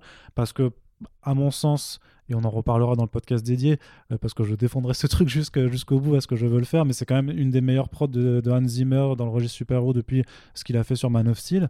Euh, dont- donc euh, ça, a vraiment un impact tu vois le, film peut être nul et peut avoir tous ses défauts mais quand tu es pris dans, vraiment dans un thème épique qui, fonctionne qui est entraînant qui est musical et tout ça ça, te permet d'accepter euh, des choses qu'on te montre qui sont je suis désolé, mais je pense que ce score-là, tu le mets peut-être sur le Justice League de Joss Whedon. Je pense que j'arrive à le regarder plus facilement, tu vois, parce que ça, ça restera quand même, un- au moins musicalement, ce sera pas en train de me, vriller les oreilles comme le, le- justement le truc de absolument indigeste de, de Daniel Elfman. Donc euh, ça, ça reste vachement important d'avoir des, des accompagnements musicaux euh, qui fonctionnent. Tout à fait. Le meilleur exemple étant peut-être euh, Tron l'héritage où euh, je pense que le film n'est radicalement, radicalement pas le même avec la musique. Je t'avoue que je l'ai pas vu. euh, C'est ça, en fait, le seul euh, intérêt du film, c'est la musique. Donc, euh, je l'ai pas vu, j'ai pas écouté, là. donc euh, je ne, je ne T'as pas vu 32 Non, je m'en fous de T'as pas écouté la Musique composée par les Daft Tu es fou. Yes, bien, bien entendu. Euh, une conclusion, du coup, un petit peu? Au final Euh, oui. On est plutôt Ouais, confiant pour le, le, le futur du DC en animation. Ouais, on on se contente de ça, on demande plus. On est, On met des est- notes. on est plus exigeant? Ouais, des notes. Allez, on met des notes. On Il met faut- une note là sur le Batman? Allez, Franchement. si, oh, l'ancienne. T'es pas partisan de. bah, Je croyais que toi tu voulais qu'on arrête de. Ça, on s'en fout, franchement. Est-ce que, est que vraiment les gens ont besoin de nous pour regarder ce produit-là tu vois? Ceux qui sont déjà convaincus par cette, offre-là vont le regarder de toute façon. Ceux qui s'en battent les couilles vont nous écouter juste pour avoir un truc à se mettre dans les oreilles le week-end. Pour autant, avoir- autant se faire un petit plaisir. Autant se faire un petit plaisir. Après, si ça peut en, si ça peut en pousser quelques-uns qui comptaient pas se le faire et Oui, se dire vrai. on va aller vérifier. Moi, euh, si Arnaud m'avait pas dit on fait un podcast, je l'aurais sûrement pas maté. Donc, euh. Non, c'est Batman Tortue Ninja qu'il faut que je regarde. On aurait dû en parler à l'époque. Mais, euh, mais on peut toujours en parler à, à fortiori. hein. A fortiori. A, a po- a posteriori. posteriori, même Voilà. a posteriori d'ailleurs. Euh, tu veux attaquer Vas-y, euh, euh, Bigor Antoine. Euh, Une petite conclusion sur le film. Alors, si je dois donner une note, euh, on va faire euh, très euh, 3 sur 5 euh, et puis on peut Ouais. passer à autre chose vite fait. Euh, Parce que les notes, euh, on est tous les trois d'accord pour dire que ça n'a pas beaucoup d'intérêt. Mais non, le film, j'ai passé un, un meilleur moment que ce que je m'attendais, mais pas le moment auquel je m'attendais au final. C'est-à-dire que je m'attendais vraiment à poursuivre dans le, le- le- la différence euh, avec ce qui s'était déjà fait dans l'animation. Je me suis retrouvé dans quelque chose où au final j'étais dans des pantoufles, mais le scénario avait assez d'originalité et, et une vibes euh, ouais, assez différente euh, qui, qui, qui me proposait des nouveaux personnages, même en termes de. Vous le disiez tout à l'heure sur les, les- les phrases un peu bateau et les, les phrases philosophiques bateau. Ouais. Bah, je sais pas si c'est l'époque qui veut ça, mais moi ça m'a fait du bien. Euh, le, le life is too hard to do it alone. Euh, le- le- les réflexions sur euh, le mal, on le vaincra pas, il faut, il faut faire avec. euh. Ah, c'est vrai que si on pouvait juste taper dessus jusqu'à en avoir du sang sur les mains, ce serait plus facile à régler certains problèmes. Quoi. Non, mais ouais, toute, la, toute cette philosophie, mais qui du coup est très, très attachée aux, aux arts martiaux de manière générale, le combat face à soi-même et, et toute cette partie-là, au final, m'a plus touché que, que, que tu ce que j'y pensais. Et puis plus j'en parle avec vous, plus effectivement la musique me reste. J'ai presque envie de l'écouter séparément du film. Euh, et puis il y a des, des, des micro-choix artistiques qui, au milieu de, du cadre euh, qui est euh, une prod toutes les 4 mois avec un budget limité, euh, bah, ça, ça pousse un petit peu les, les limites du format. Quoi. Mais euh, je pense qu'on se rejoint avec, euh, avec Corentin sur... Tu euh, l'as préféré à Man of Tomorrow, par exemple?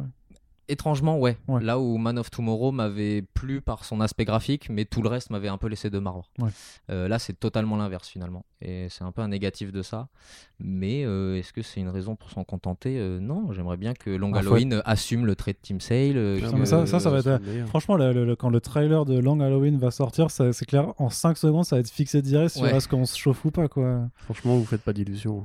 Non, ouais, je- je- j'en fais pas beaucoup. Je pense qu'il faut pas. Moi, je pense qu'il faut, il faut, il faut croire en ses rêves. Oui. Et euh, d'ailleurs, On peut comme- pas dire que les phrases du film sont bateaux c'est pour sortir ça. et, euh, très, très maître chinois. Allez, euh, à Jacques Taest, Ah, tout ce genre de choses, quoi, tu vois.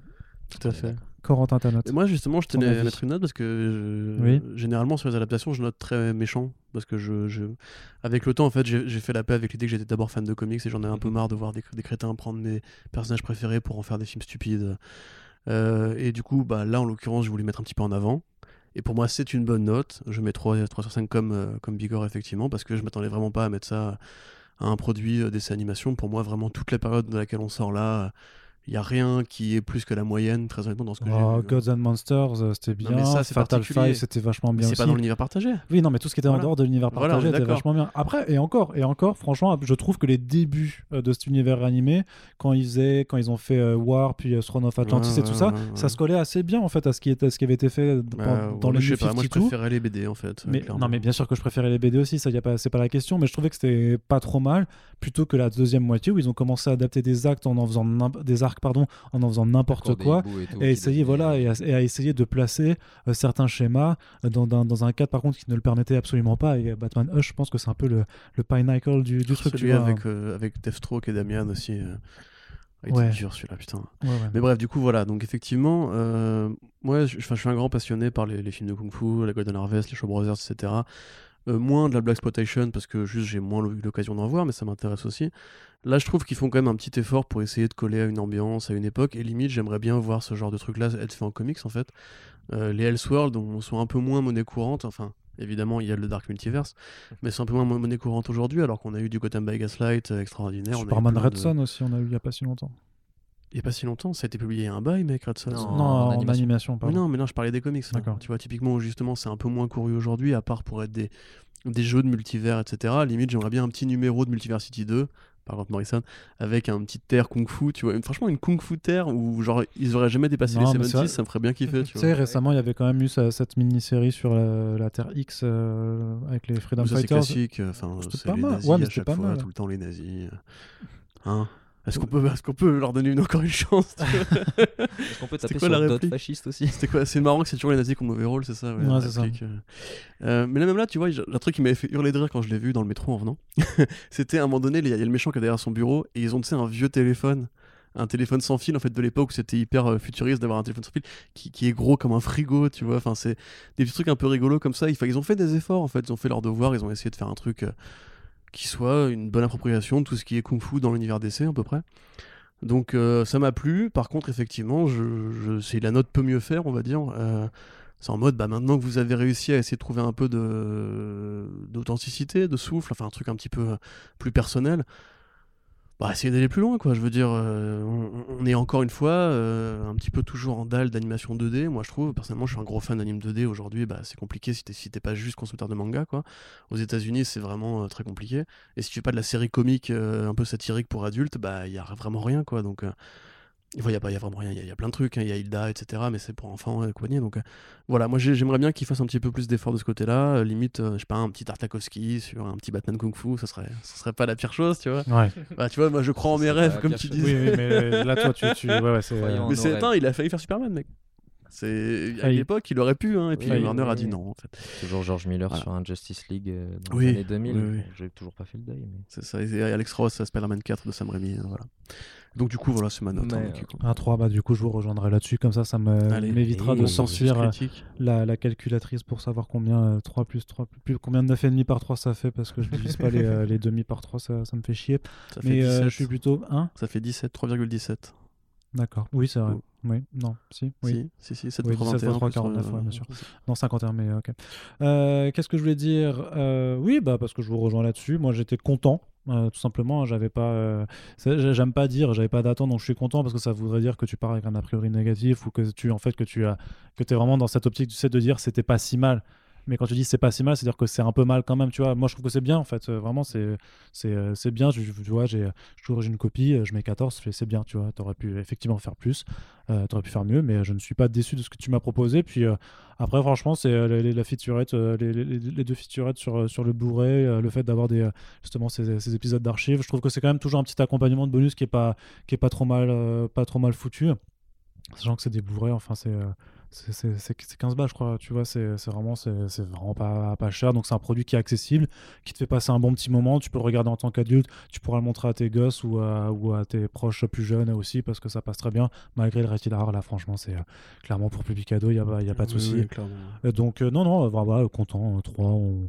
On- J'en attends plus pour coup euh, sur euh, Justice Society, pour le contexte, pour le retour de, euh, de la DA, et euh, parce que bah, c'est un peu la première fois qu'on va avoir un film dédié vraiment à la, Justice Society en animation, donc je suis plutôt, plutôt jouasse là-dessus.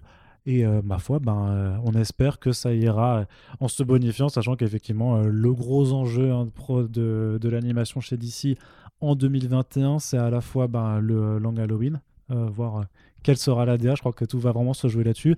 Et euh, à côté, euh, personnellement, j'ai aussi un- une grosse attente sur le Aquaman King of Atlantis euh, sur HBO Max, qui a l'air d'avoir un design très particulier, très Cartoon Network, très, très dérivé de ce genre de truc-là, plus humoristique au final. Et donc voilà, ben, on verra bien ce que ça donne. Et en tout cas, merci en tout cas de nous avoir écoutés. C'est la fin de ce podcast. On a quand même, voilà, on a duré 1h26, qui est, je crois, à peine, euh, à peine plus long que la durée du film. 1h22 le film. Ouais, donc, c'est euh, ça. Donc c'est, euh, on dure autant que, on dure autant que, que le film, c'est très bien. Et euh, ma foi, Bigor, merci à toi d'être Bah, venu. merci à vous euh, pour l'accueil, l'invitation. C'est un plaisir d'être sur vos ondes. Eh ben, ça nous fait plaisir régulièrement aussi. Et on t'apprendra à tenir correctement le micro. J'ai vu pour quelques regards, fois. euh, quelques regards noirs. Je suis pas encore un professionnel du. Non, je ne de la tenue de micro, Je, je ne fais pas de regard noir. Je, Ça- je- je ne suis pas méchant non plus. Il faut pas. mais On espère. tout-. Non, non, mais euh, je pense que les gens de toute façon qui nous ont écoutés n'auront pas entendu parce que j'aurais pu faire quelques petits ajustements. Donc il n'y a pas, il y a pas trop de soucis là-dessus, trop de soucis là-dessus.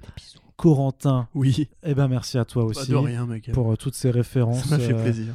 C'est c'est toujours très cool de pouvoir aussi eh bien voilà avoir ces, euh, de savoir euh, d'où viennent les choses que l'on regarde c'est toujours bien d'avoir donc euh, du coup un Corentin ça. Pédia à nos côtés Coco Wiki. pour ça. euh, pour ça et ceux puis qui ont on, la flemme de lire Wikipédia. puis on espère on espère donc que, ce vous, que ça vous a plu n'hésitez pas à nous faire vos retours à nous dire si vous voulez qu'on aborde plus un peu de sujets parallèles euh, c'est-à-dire en dehors des gros blockbusters ou des très très grosses séries euh, puisque là effectivement on va parler de Wonder Woman, de Snyder Cut, de WandaVision dès que c'est terminé et on abordera voilà tous ces gros projets que tout, que, dont tout le monde ne peut euh, enfin que personne ne peut éviter. Mais voilà il y a Resident Alien qui est une adaptation de comics qui a démarré. Est-ce que vous voulez qu'on en parle? Moi j'ai envie d'en parler Corentin. Tu me regardes tu me fais des gros yeux mais on va en parler quand même.